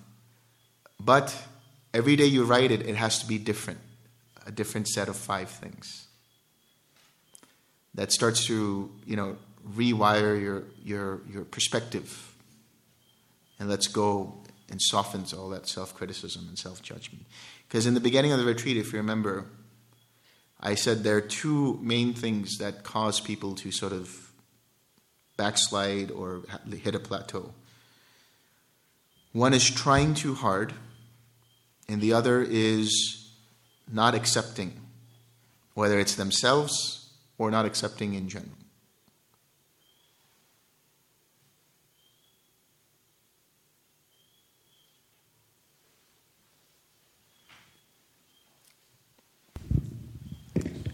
Yesterday you were talking about this one on that sometimes uh, people can en- encounter a situation like where your goodness taken advantage like you, you won't speak speak harsh speech like you will you'll be always loving loving and kindful.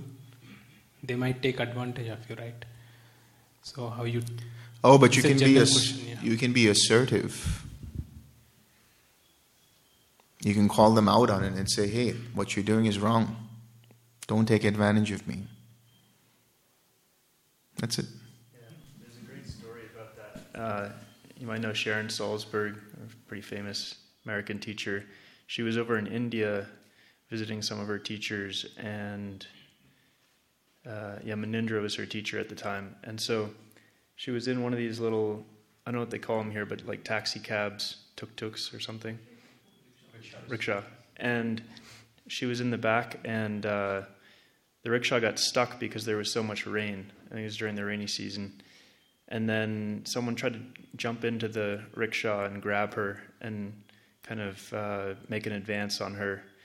And eventually she wrestled herself free, and or the tuk tuk was able to get unstuck. And then she saw her teacher after that, and she said, I, I didn't know what to do because I didn't know how to deal with this person without hurting them or harming them somehow. And he said, With all the loving kindness in my heart, I would have taken your umbrella and whacked them over the head.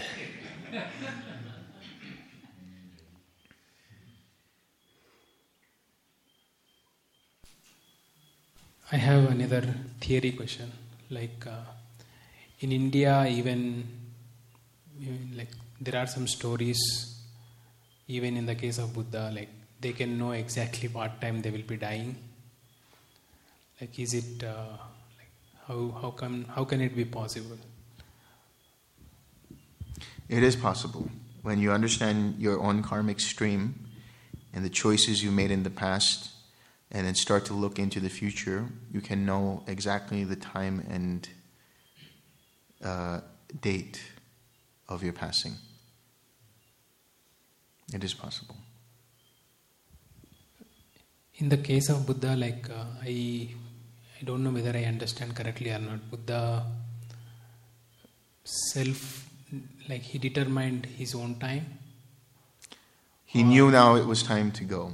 Actually, if I remember the the uh, sequence of events correctly, I believe Mara came to him and said, "Now, you know, Buddha, it's time."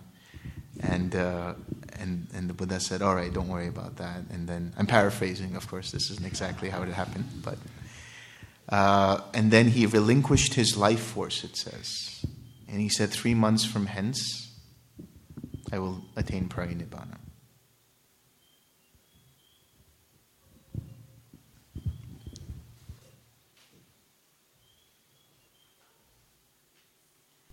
Hi, so I had a comment and a question uh, about fasting. Uh, just sharing my personal experience. I fast, uh, do 36 hours a week, uh, once a week, and uh, days when I was uh, meditating regularly, I found that the morning that I break my fast, before I break, so I would have fasted for around 32 hours. my mind was clearer and I could concentrate better. I don't know whether it's true for everybody, but yeah, it felt really good and my meditation would generally go better than other days. If I can just comment on that also. Actually, if you think about the way the Buddha had structured how, at least in the Theravada tradition, how monks are supposed to eat, how monastics are supposed to eat, they don't eat after the noonday and everything. In a sense, what they're doing is intermittent fasting. They only eat maybe up to two meals a day, up until 12 o'clock. And then they don't eat until the next day. You right. skip the soup in the evening, you're fast. You're doing a 24, something like that. Like, yeah, similar to that, exactly. What was your question? Uh, so it was about Nibbana. So yeah. uh, you spoke about the various after effects after Nibbana, whether it's joy, energy, sleep deprivation, stuff like that. Uh, is it the same no matter what level of Nibbana you come out of, no matter what cessation it is? Not always, no. Because uh, as you get to subsequent attainments, you, you, you don't experience the same level of joy you experienced in the first time. You experience, you start to experience more equanimity, actually, more balance of mind. That's why I was saying at Arhatship, it's like, I don't care, it's Nibbana, whatever, you know, because you have so much equanimity, so much tranquility. And so the mind doesn't need to necessarily recover from the after effects. Uh, and when I say recover, meaning, you know, with the sleep lack of sleep that happens because of a lot of energy and things like that. The other thing is you'll also start to see dependent origination even outside of the meditation. You'll start to recognize the sequencing of dependent origination. It just comes to you very clearly. So.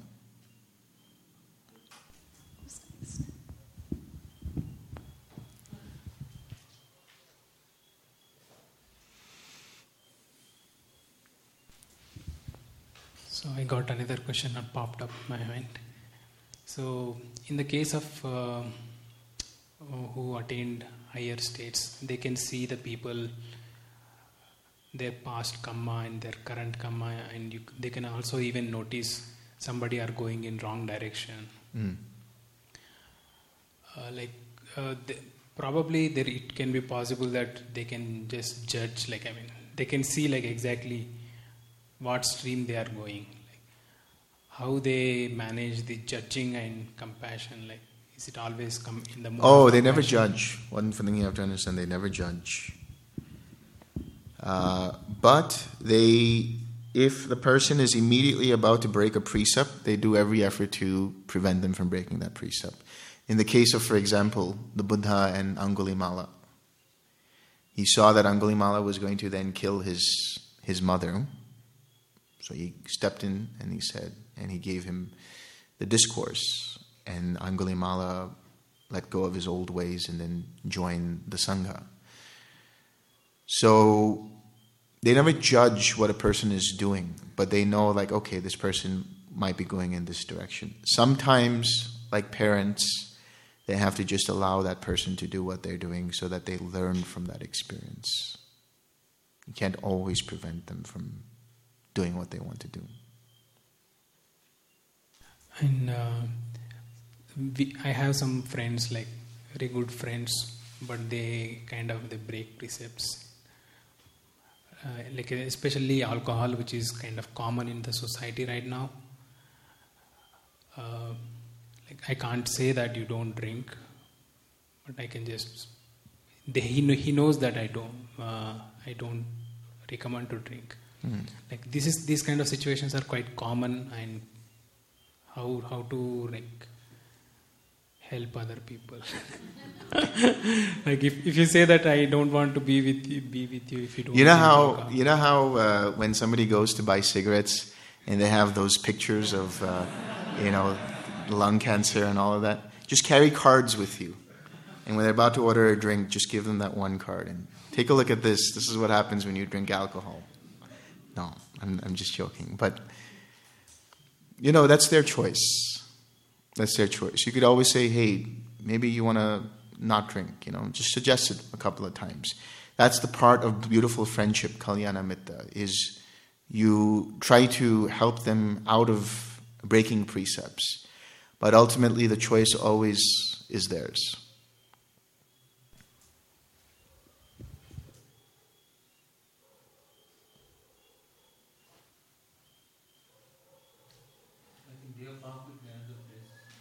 Yeah, and of course, send them to Deer Park.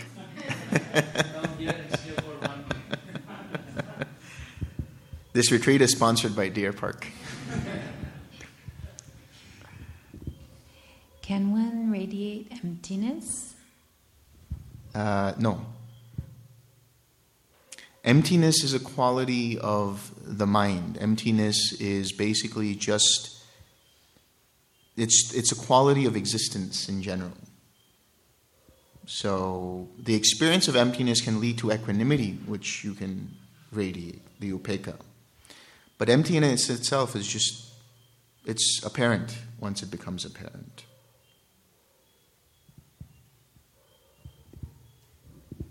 Also, um,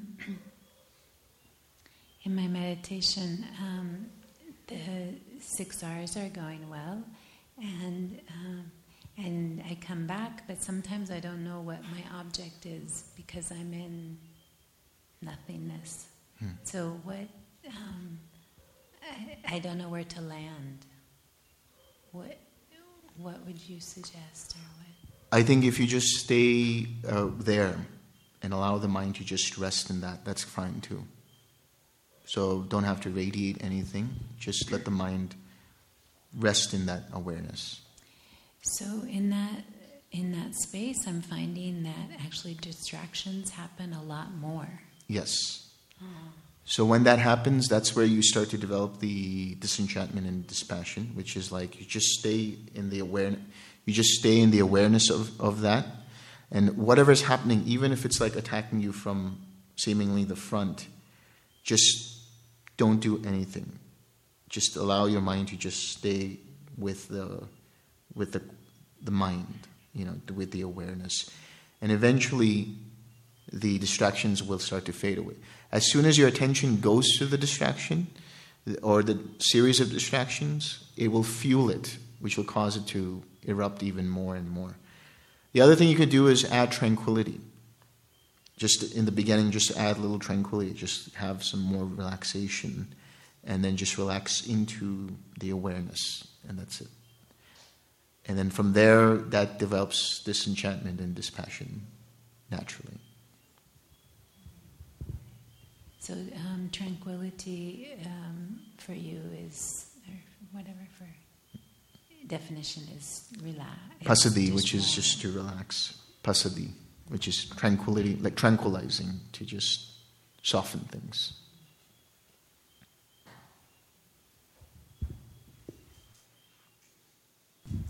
How about uh, adding a little bit of uh, anapanasati instructions, like breathing out, uh, tranquilize the mental or bodily formations? You're like, saying as a yeah, in in TWIMing, in whenever the distractions or the agitation, the energy is too much, to actively breathe out and to tranquilize. No. No.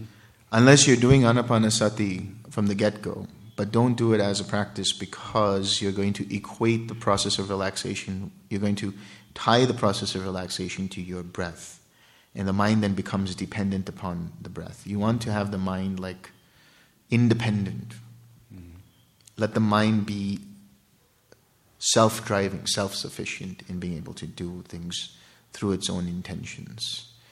So, a process of just relaxing, a process of pulling back the attention, that should be enough for that moment. And then making sure that the mind just rests in the awareness and doesn't do anything.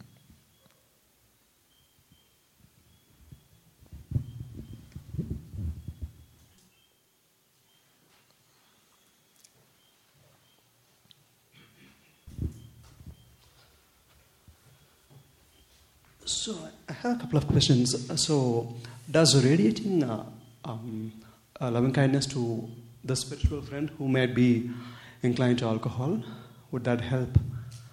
That's. It could. It could. I mean, you're. I mean, if you're just sending loving kindness to them, that's really nice. As to whether that changes them from drinking alcohol, you'd have to see. To have the space to reconsider whatever or take yeah. a pause. Yeah. But that always lies in their own huh. right. awareness. Right. The next question is uh, you were speaking about astrology. Does it become invalid at some point during our uh, progress in meditation? Yes. Because, uh, you know, at some point, uh, of course, that's the thing you have to understand. Astrology, to try to predict the future, implies that your life is sort of predetermined in that way. But your choices always change, which means the karmic streams that branch out will also change. So, to a certain extent, you stop let, you start letting go of, you know, like consulting astrology and things like that. You just do whatever is happening, accept everything as is.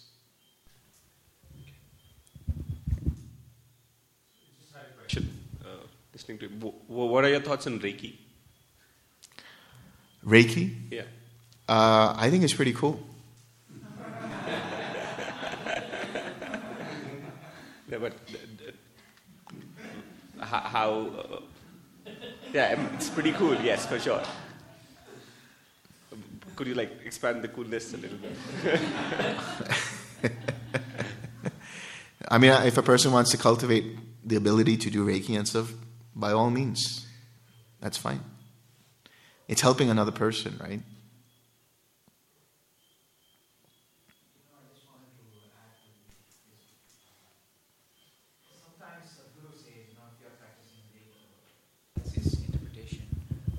just uh, parroting it. He says that you have to be careful because you are altering that person's karma. Hmm. So, and you know, you should be also sometimes uh, willing to take their karma. To, to what extent, we don't know. Yeah, I don't know about that because I, I would say, you know, when it comes to karma, karma is always changing. And the thing about karma is Karma it can change dependent upon a person's choice, dependent upon outside environment, dependent upon climate, dependent upon person's illness or non-illness, depending upon a lot of different things. Whether it alters their karma, you couldn't really know un- unless you actually saw their karma. But as to take on another one's another's karma and, and things like that, I think it's just a process again of dedicating merit. That's it. If you look at it in that light, then it's just like whatever wholesome deeds I've done, may the may the merit of that go to that person. That's it. Pretty cool. Yeah, it is pretty cool. Can you explain what is compassion exactly? Yeah. Compassion is it's a mindset and compassion is the ability to recognize the suffering in another being because you understand your own suffering. And then not having sympathy for them, but a level of empathy. That level of empathy is basically understanding their suffering because you've had some kind of suffering similar to theirs. But beyond that, compassion is also wishing them to be free of suffering, one, mentally, but being able to facilitate, facilitate the ability for them to come out of their suffering. But I also talked about how you don't want to do it in such a way that you become a crutch. And then they always depend on you whenever they're suffering to be like, okay, show me what I should do, and then you, you have to do the actions. Empower them to take the actions to come out of their suffering. Whatever that means when, he, when we say empower. Give them the tools, give them the information, be a support system, be there just listening. Uh, the process of just listening to a person is compassion in action. Many people just want to speak and be heard. If you can listen to a person without trying to figure out an answer and just listen, that's also compassion.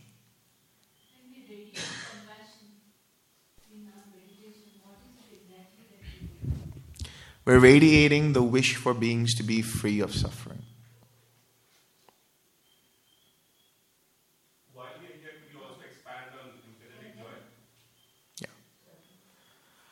So, empathetic joy or mudita is basically being able to celebrate in another person's wholesome success. So, that's why it's known as an antidote to jealousy and envy. When somebody becomes jealous, it's like because they, they've achieved something and now the person begrudges them for that. But mudita or empathetic joy is saying, wow, I'm genuinely happy for that person's achievement. I was talking about the other day, somebody from San Francisco, he was saying every time he sees somebody driving a really nice car or whatever it might be, the first thought that arises is, good for them. I'm so happy for them. That's empathetic joy. Being able. That is like understanding that, okay, there are beings who experience joy and you're happy for them. Connecting with their joy, connecting with their happiness, connecting with their temporary relief from suffering, or even permanent relief from suffering. Um, as you said, uh, Reiki interference, uh, Reiki interfere with the karmas. So, what doctors are also interfering uh, by curing the person? Yes, of course. Karma. Of course, but why? Why is that a problem?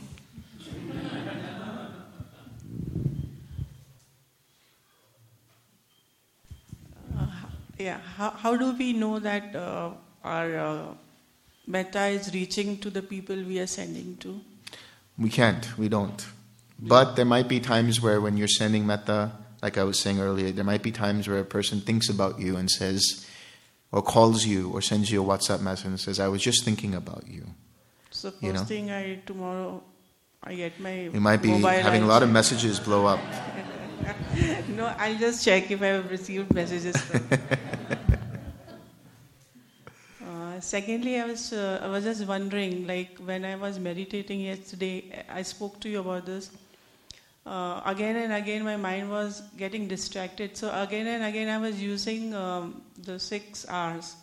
So more than meditating, I was uh, using more of six R's. I mean, Yeah. So uh, it, it, was it like my lack of knowledge of uh, meditation, or it was ignorance, or I don't know? No, no, no. It's the right thing that you were doing. It's the right thing.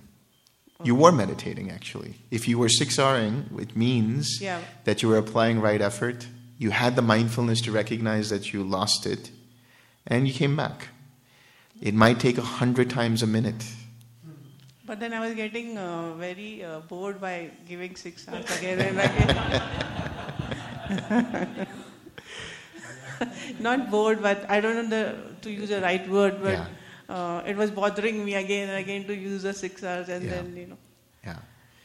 That time you just relax. At that point, maybe you, what happens is it could be that the mind is just six R-ing like as a preventative thing, and then you just relax.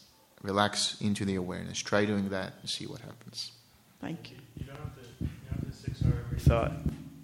You don't, you don't have to six R every thought as long as you're still with the field of awareness. Yeah. And uh, sometimes people say like, "Oh, it was a bad session because I, I was six R-ing a lot." But if you were six R-ing a lot, it's actually a good session. Yeah. What is restlessness? How to handle that restlessness? Restlessness is basically an imbalance in energy, whether it's sloth and torpor or restlessness. Basically, restlessness means that there's too much energy in the mind. And uh, that arises because the mind is trying too hard, or the mind is focusing too much. And then there's all of this agitation coming up. So when that happens, then you, like I said, pull back your attention and relax. Then you rebalance the energy so that instead of having too much energy, the energy kind of counters back to being in the middle. So if you find that happening, then all you have to do is just pull back your attention and relax. That's it. The book it also says restlessness, or maybe it was a meditation experience. Restlessness is putting the mind into the future or planning. Yes, uh, restlessness can arise. Again, that's the restlessness and remorse that we were talking about the other day. Restlessness in terms of anxiety about the future, remorse in terms of guilt about the past. Others. Can you talk a little bit about um, karma purification and techniques of karma purification? Karma is to be experienced all the time. Right now, also, you're experiencing karma. Your karma brought you here, and karma will take you other places. Karma cannot be purified in the sense of doing sacrifices and all of these other things. Karma can be let go by understanding it as being an impersonal process and not clinging to it. Remember, I was talking about in terms of hindrances old karma and new karma. Old karma is that which you inherit, and now this is all old karma. If you take it personally and keep acting from there, you just add to that repository of karma. But if you want to let go of that karma, you see it for what it is, detach from it, use the six R's. So all the techniques of the um, for example, in Tibetan Buddhism, I'm not familiar with that. What is that? Is karma purification. How do you know that your karma has been purified? you trust. Right. Eh, What I'm saying here is it is a practical application using right effort to be able to let go of the the um, the ingredients for continuing that karma, which is cra- clinging, which is craving, clinging, and becoming. That delineation point between old karma and new karma is the feeling and the craving. The bridge is the underlying tendency. Everything you're experiencing right now is a result of old karma. How you choose to take it will then determine whether you cr- crave, cling, and become, which can lead to furtherance of that karma. That's the purification insofar as letting it go, letting it be as it is. In the suttas, the Buddha talks about the Eightfold Path as being the path leading to the cessation of karma as well. Because when you have right speech, that doesn't create new karma. Any, any karma that leads to renewal of being. When you have right action, that doesn't lead to any new karma, to the renewal of further being, and so on and so forth. So it's seen as more of a non continuance of already old karma. Yeah, there was a, a, group at the time of the Buddha that there's many suttas where the Buddha has interactions with the Jains. And the Jains held this belief that they needed to purify all of their karma, and that's how they got enlightened. And he was really hard on the Jains, actually. You don't hear the Buddha going and picking fights very often, but with the Jains, he just he was frustrated with, or not frustrated, but oh, those darn in the, in the, in the way, in in a Buddha type of way, he was he was uh, unhappy with them because of how much suffering they were causing themselves, and that view was causing others, and that's why I asked that question. It's nothing. I'm, you know, yeah. maybe maybe it is purifying karma, but the question that he asked the Jains was, how do you know in this in this balance somewhere of karma, you know, this this kind of uh, piggy bank of karma? How do you know how much is left or how much you've gone through? Um, and there's another sutta where he he goes to them and he basically says. Um, so you believe that you believe that um, you know by experiencing painful uh, feelings that you're purifying your karma uh, and these painful feelings come from previous bad actions right and they say yes and he said well you must have done something really terrible to be born a jain then because they're causing themselves pain go of the pain to, in theory, let go of pain that yeah. they caused themselves in the past. So, all of that's just to say that the view that you need to somehow like purify yourself is, uh, you know, explicitly uh, denounced by the Buddha over and over again. If you read the chapter on karma, I don't know how far you've gotten in Mind Without Craving book, but there are certain suttas that it talks about, which you can go to and you can see where the Buddha talks about how to deal with karma. And uh, there is some some description of karma and rebirth in that chapter, so you have a look and review it. Yeah. Um, speaking of purification, uh, no. Um, um, I wanted to actually talk about restlessness. Uh, I found today, I had an insight that once um, sila is pure, which personally I feel like I am working on purifying, there's a level of purification that is happening here. And um, so restlessness still came up, and I realized uh, it was uh, an investigated thought so, um, so restlessness can still come even after um, Sila is pure. And it, it, the thought was, oh, I'm not good enough uh, for this or that. And, I re- and then I realized, oh, is that true? You know, I get to investigate that. Is that true or not? So um, I just wanted to share that about restlessness. Yeah. And that's the other thing you have to understand. Even after you purify sila, you can still experience the hindrances because they're, they're momentum from previous choices. So, like in the same way, somebody becomes fully realized, they still have to experience the consequences of their previous actions prior to full awakening. So, yeah, I mean, if that if that helps in terms of understanding how this thought process arose, and then letting go of the of the the cause of the restlessness, then that lets go of it.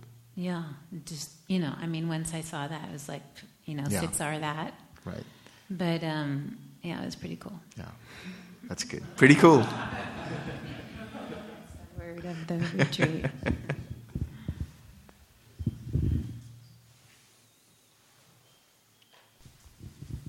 One basic question. Uh, could you please uh, uh, enlist in uh, whatever jhanic stage one is, and uh, he should radiate conventionally, like uh, 4, 5, 6, 7, 8, up to 8.5? You want me to review the levels? Just, uh, mane, is it possible to, mane, taking our attention in all uh, directions, Yeah. is uh, possible or required in which stage? Mane, like that. Oh, you could do it from the first jhana onwards. That's fine Up too. to- up to, up uh, to eighth. Uh, up to eighth. Eighth in the eighth, you don't do any radiating. You just Uh, that, that's what, Yeah. 6, 7, 8, uh, we were just discussing Yeah. and having a, a issue. Yeah. By the time you're in the eighth, then you're just with quiet mind, no radiating going on. Uh, seventh? In radi, yeah, seventh you radiate equanimity up to seventh. Okay.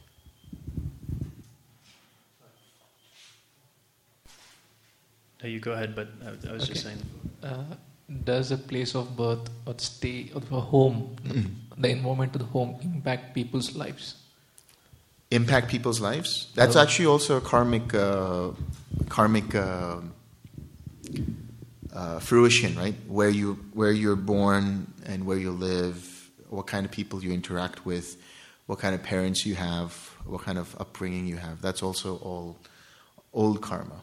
Because uh, in Hindu mythology, in some place, it has been written that your place of birth is already predetermined, or the home in which you are going to be born, your karma has been written from that home, the, the Right. way the home has been formed. Right.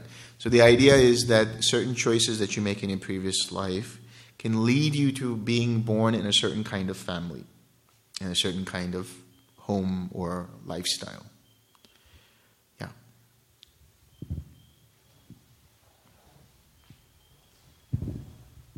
Thereby we are just confirming the societal structure. For that matter. We are what? Confirming the uh, social, economical status of the people. Well, I mean, yeah. I mean, it, uh, when you're saying confirming, how do you how do you mean? I mean, uh, it is out of their uh, stock of Hamas. Right. Exactly. Right. Right. So the the another thing I, I know you've been waiting, but let me just The situation, the people, and the history maybe sometimes. Yeah, I think. But the the lesson to be learned about that is also this. There's like the Buddha talked about like uh, four entry points and four exit points. In other words, a person comes into a life where it's very wholesome, but they can take that wholesome life and make it unwholesome and exit out unwholesome. For example, somebody's born in a very uh, rich household but then they get influenced and uh, decide that they want to use their wealth for unwholesome means, and they can tarnish their wealth and create all kinds of situations for themselves. Likewise, somebody can be in an unwholesome state, that is to say, maybe in a state of deprivation, in a state where things are not good, but that inspires them to lead a wholesome life, lead them out of, let's say, poverty or whatever that might be, and get inspired to uplift others in their community.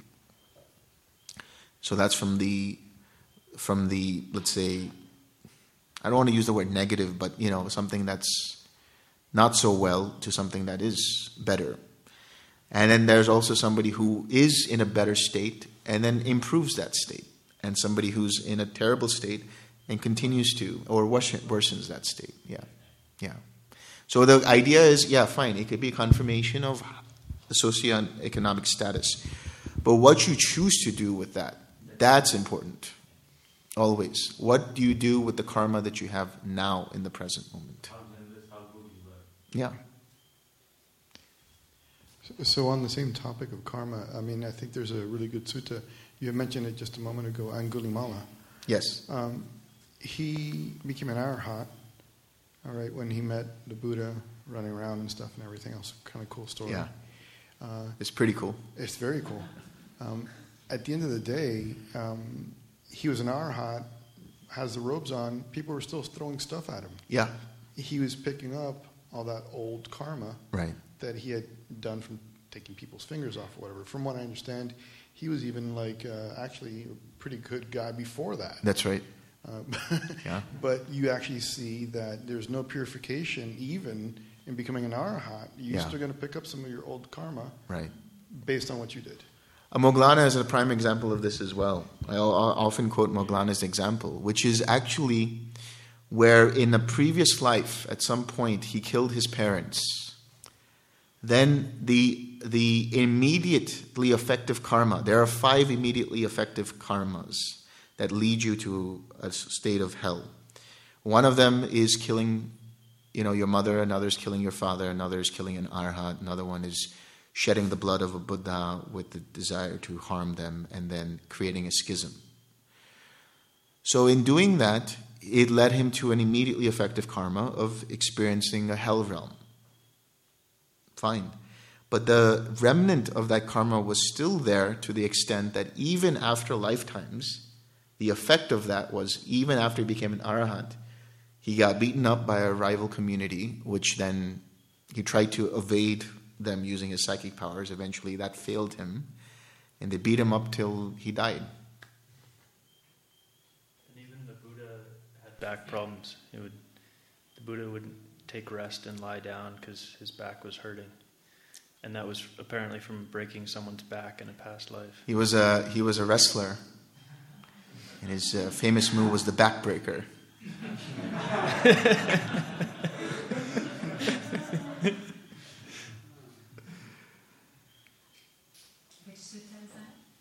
No, this is a this is more like a commentary. Yeah, I know. Jataka Tales, right? This is Jataka Tales, I think. Yeah. How Moggallana was so good to give, you know, right hand. Yes. Well, that was this. Yeah. This is a hopeful thing, right? This shows that your karma is changeable, and you, there's always hope for people, for anyone. Even Devadatta, right, who created a schism Later on, they say he's going. It's said that he's going to become a Pacceka Buddha, or even uh, Ajatashattu, who killed his own father. It says that later on he'll become a Pacceka Buddha. So, yeah. So it's possible to kill an arahat, but it's not possible to kill a Buddha. I don't think anyone is. Well, every, someone has attempted it, like Devadatta, but so far I don't think there has been any success. Yeah. So this is a personal question, so you can skip it if, if you don't. I, am like. skipping it. Okay. All right, ask the question. Okay. Uh, so, in the morning, if you go to take a shower and there's no hot water, do you hesitate or do you just take the shower with the cold water anyway? What I actually do is is if if it's like a really hot country like Cambodia and stuff, I take cold showers. If it's cool like over here, I'll take a warm shower, but I'll always finish it with a cold shower. Okay, so so you don't really have to exercise awakened powers to to do that. I see. I just turned the knob. That's okay. it. okay, and then uh, so so this this was a, uh, this is a follow up on my question from yesterday. M- maybe you answered it, but maybe I missed it. Uh, what what is it that makes the cessation for stream entry easier than that of anagami or a arahat? First time around, it's always easy because you don't know what to expect. Then, once you know how the pathway is, then you kind of re- recognize the signposts.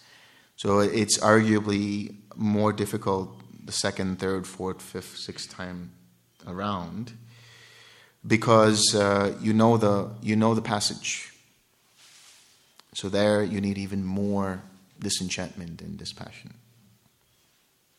So it's like there's different levels of different levels of letting go required at each there's uh, different levels of letting go, but again, they're facilitated by how much you six R and what you six R. In other words, for the anagami, if you want to get into anagami, you have to be able to recognize when sensual craving arises. You have to be able to recognize when aversion arises and let them go until you stop experiencing them.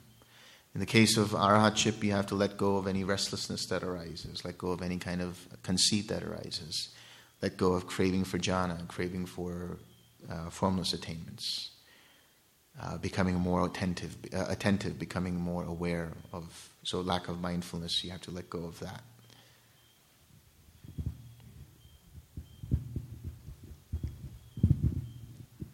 Mm, This is a follow up question on that from Alice, Melbourne, Australia. Hmm. She asked me to ask Yeah. you this. Uh, you know, what emphasis would you put on fruition as another peak experience?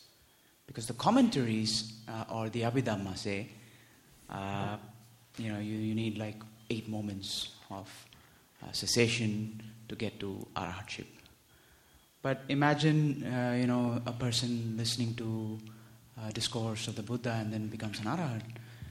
You know, okay, okay. Personally, I feel it's problematic to have eight moments of boom, boom, boom, boom, boom, right? And then, okay, fine, I, I'm still standing. Or I'm still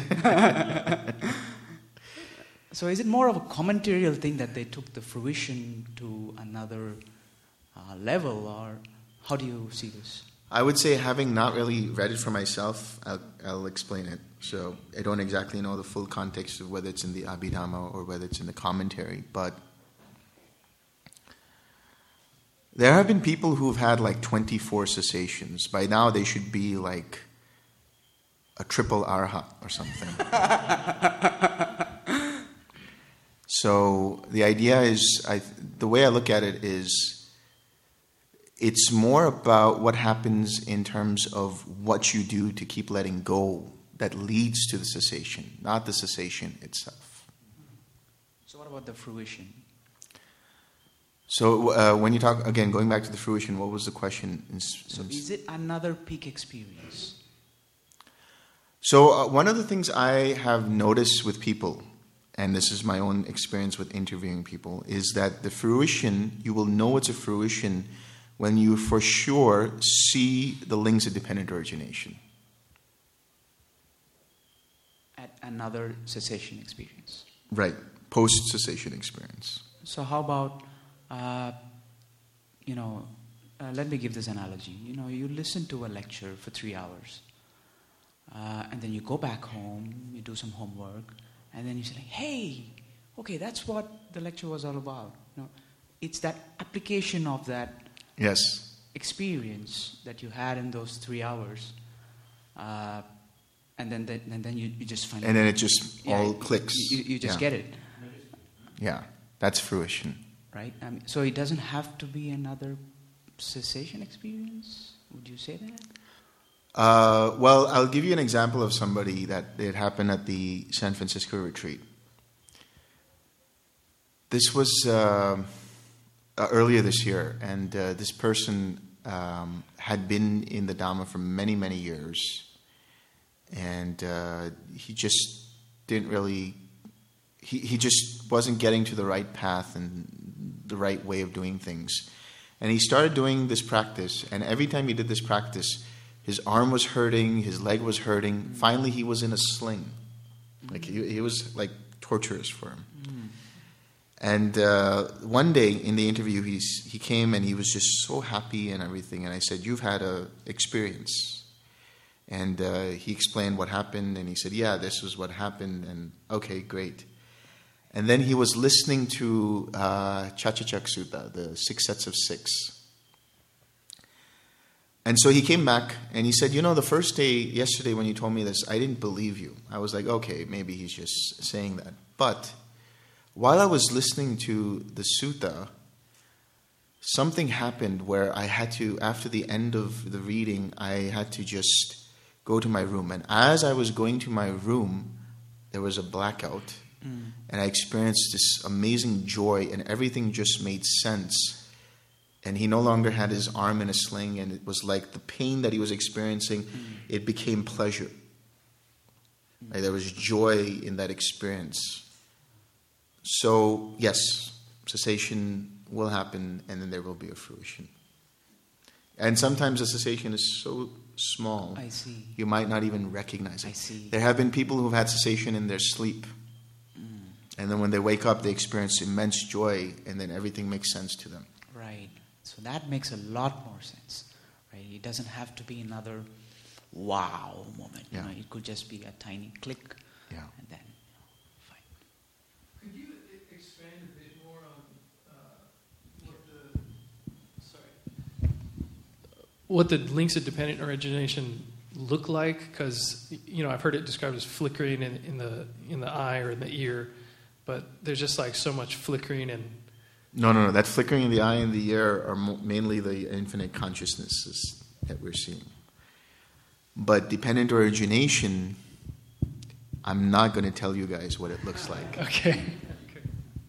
You have to tell me, or you have to tell a teacher, and then they will be able to confirm the experience for you. Otherwise, you guys are going to be looking for it and be like, yeah, I saw it. You said right before you answered that question, you said something about you believe that it's more due to the the practice leading up to this. Yes. Can you, uh, can you expand that more in like real life? Yeah, in other words, like like I said for the anagami, right? They have to let go of uh, craving, sensual craving, and aversion. So in day-to-day life, whenever you see sensual craving arising, you have to six R that, be able to keep practicing that, so that that uh, translates into when in a post-cessation experience, the mind naturally lets go of that fetter. You've built that natural tendency. Yeah. That habit. It's a momentum. That's what, that's the cumulative effect of the practice. It leads to that breaking of the fetter. I will now summarize the Dhamma talk. Observe and 6R. Thank you, Venerable Metananda. Sadhu, sadhu, sadhu. Any other questions? Yes.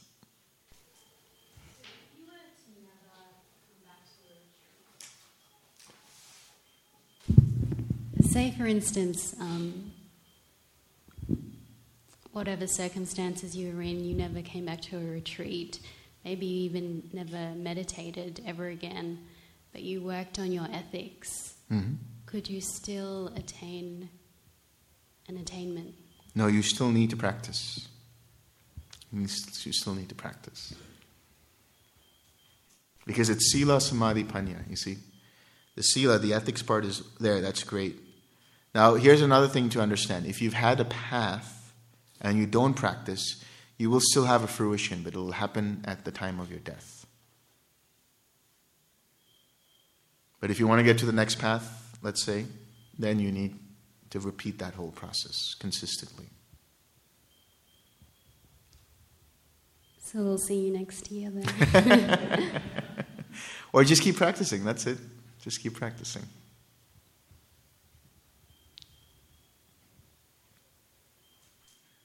All right, is that it?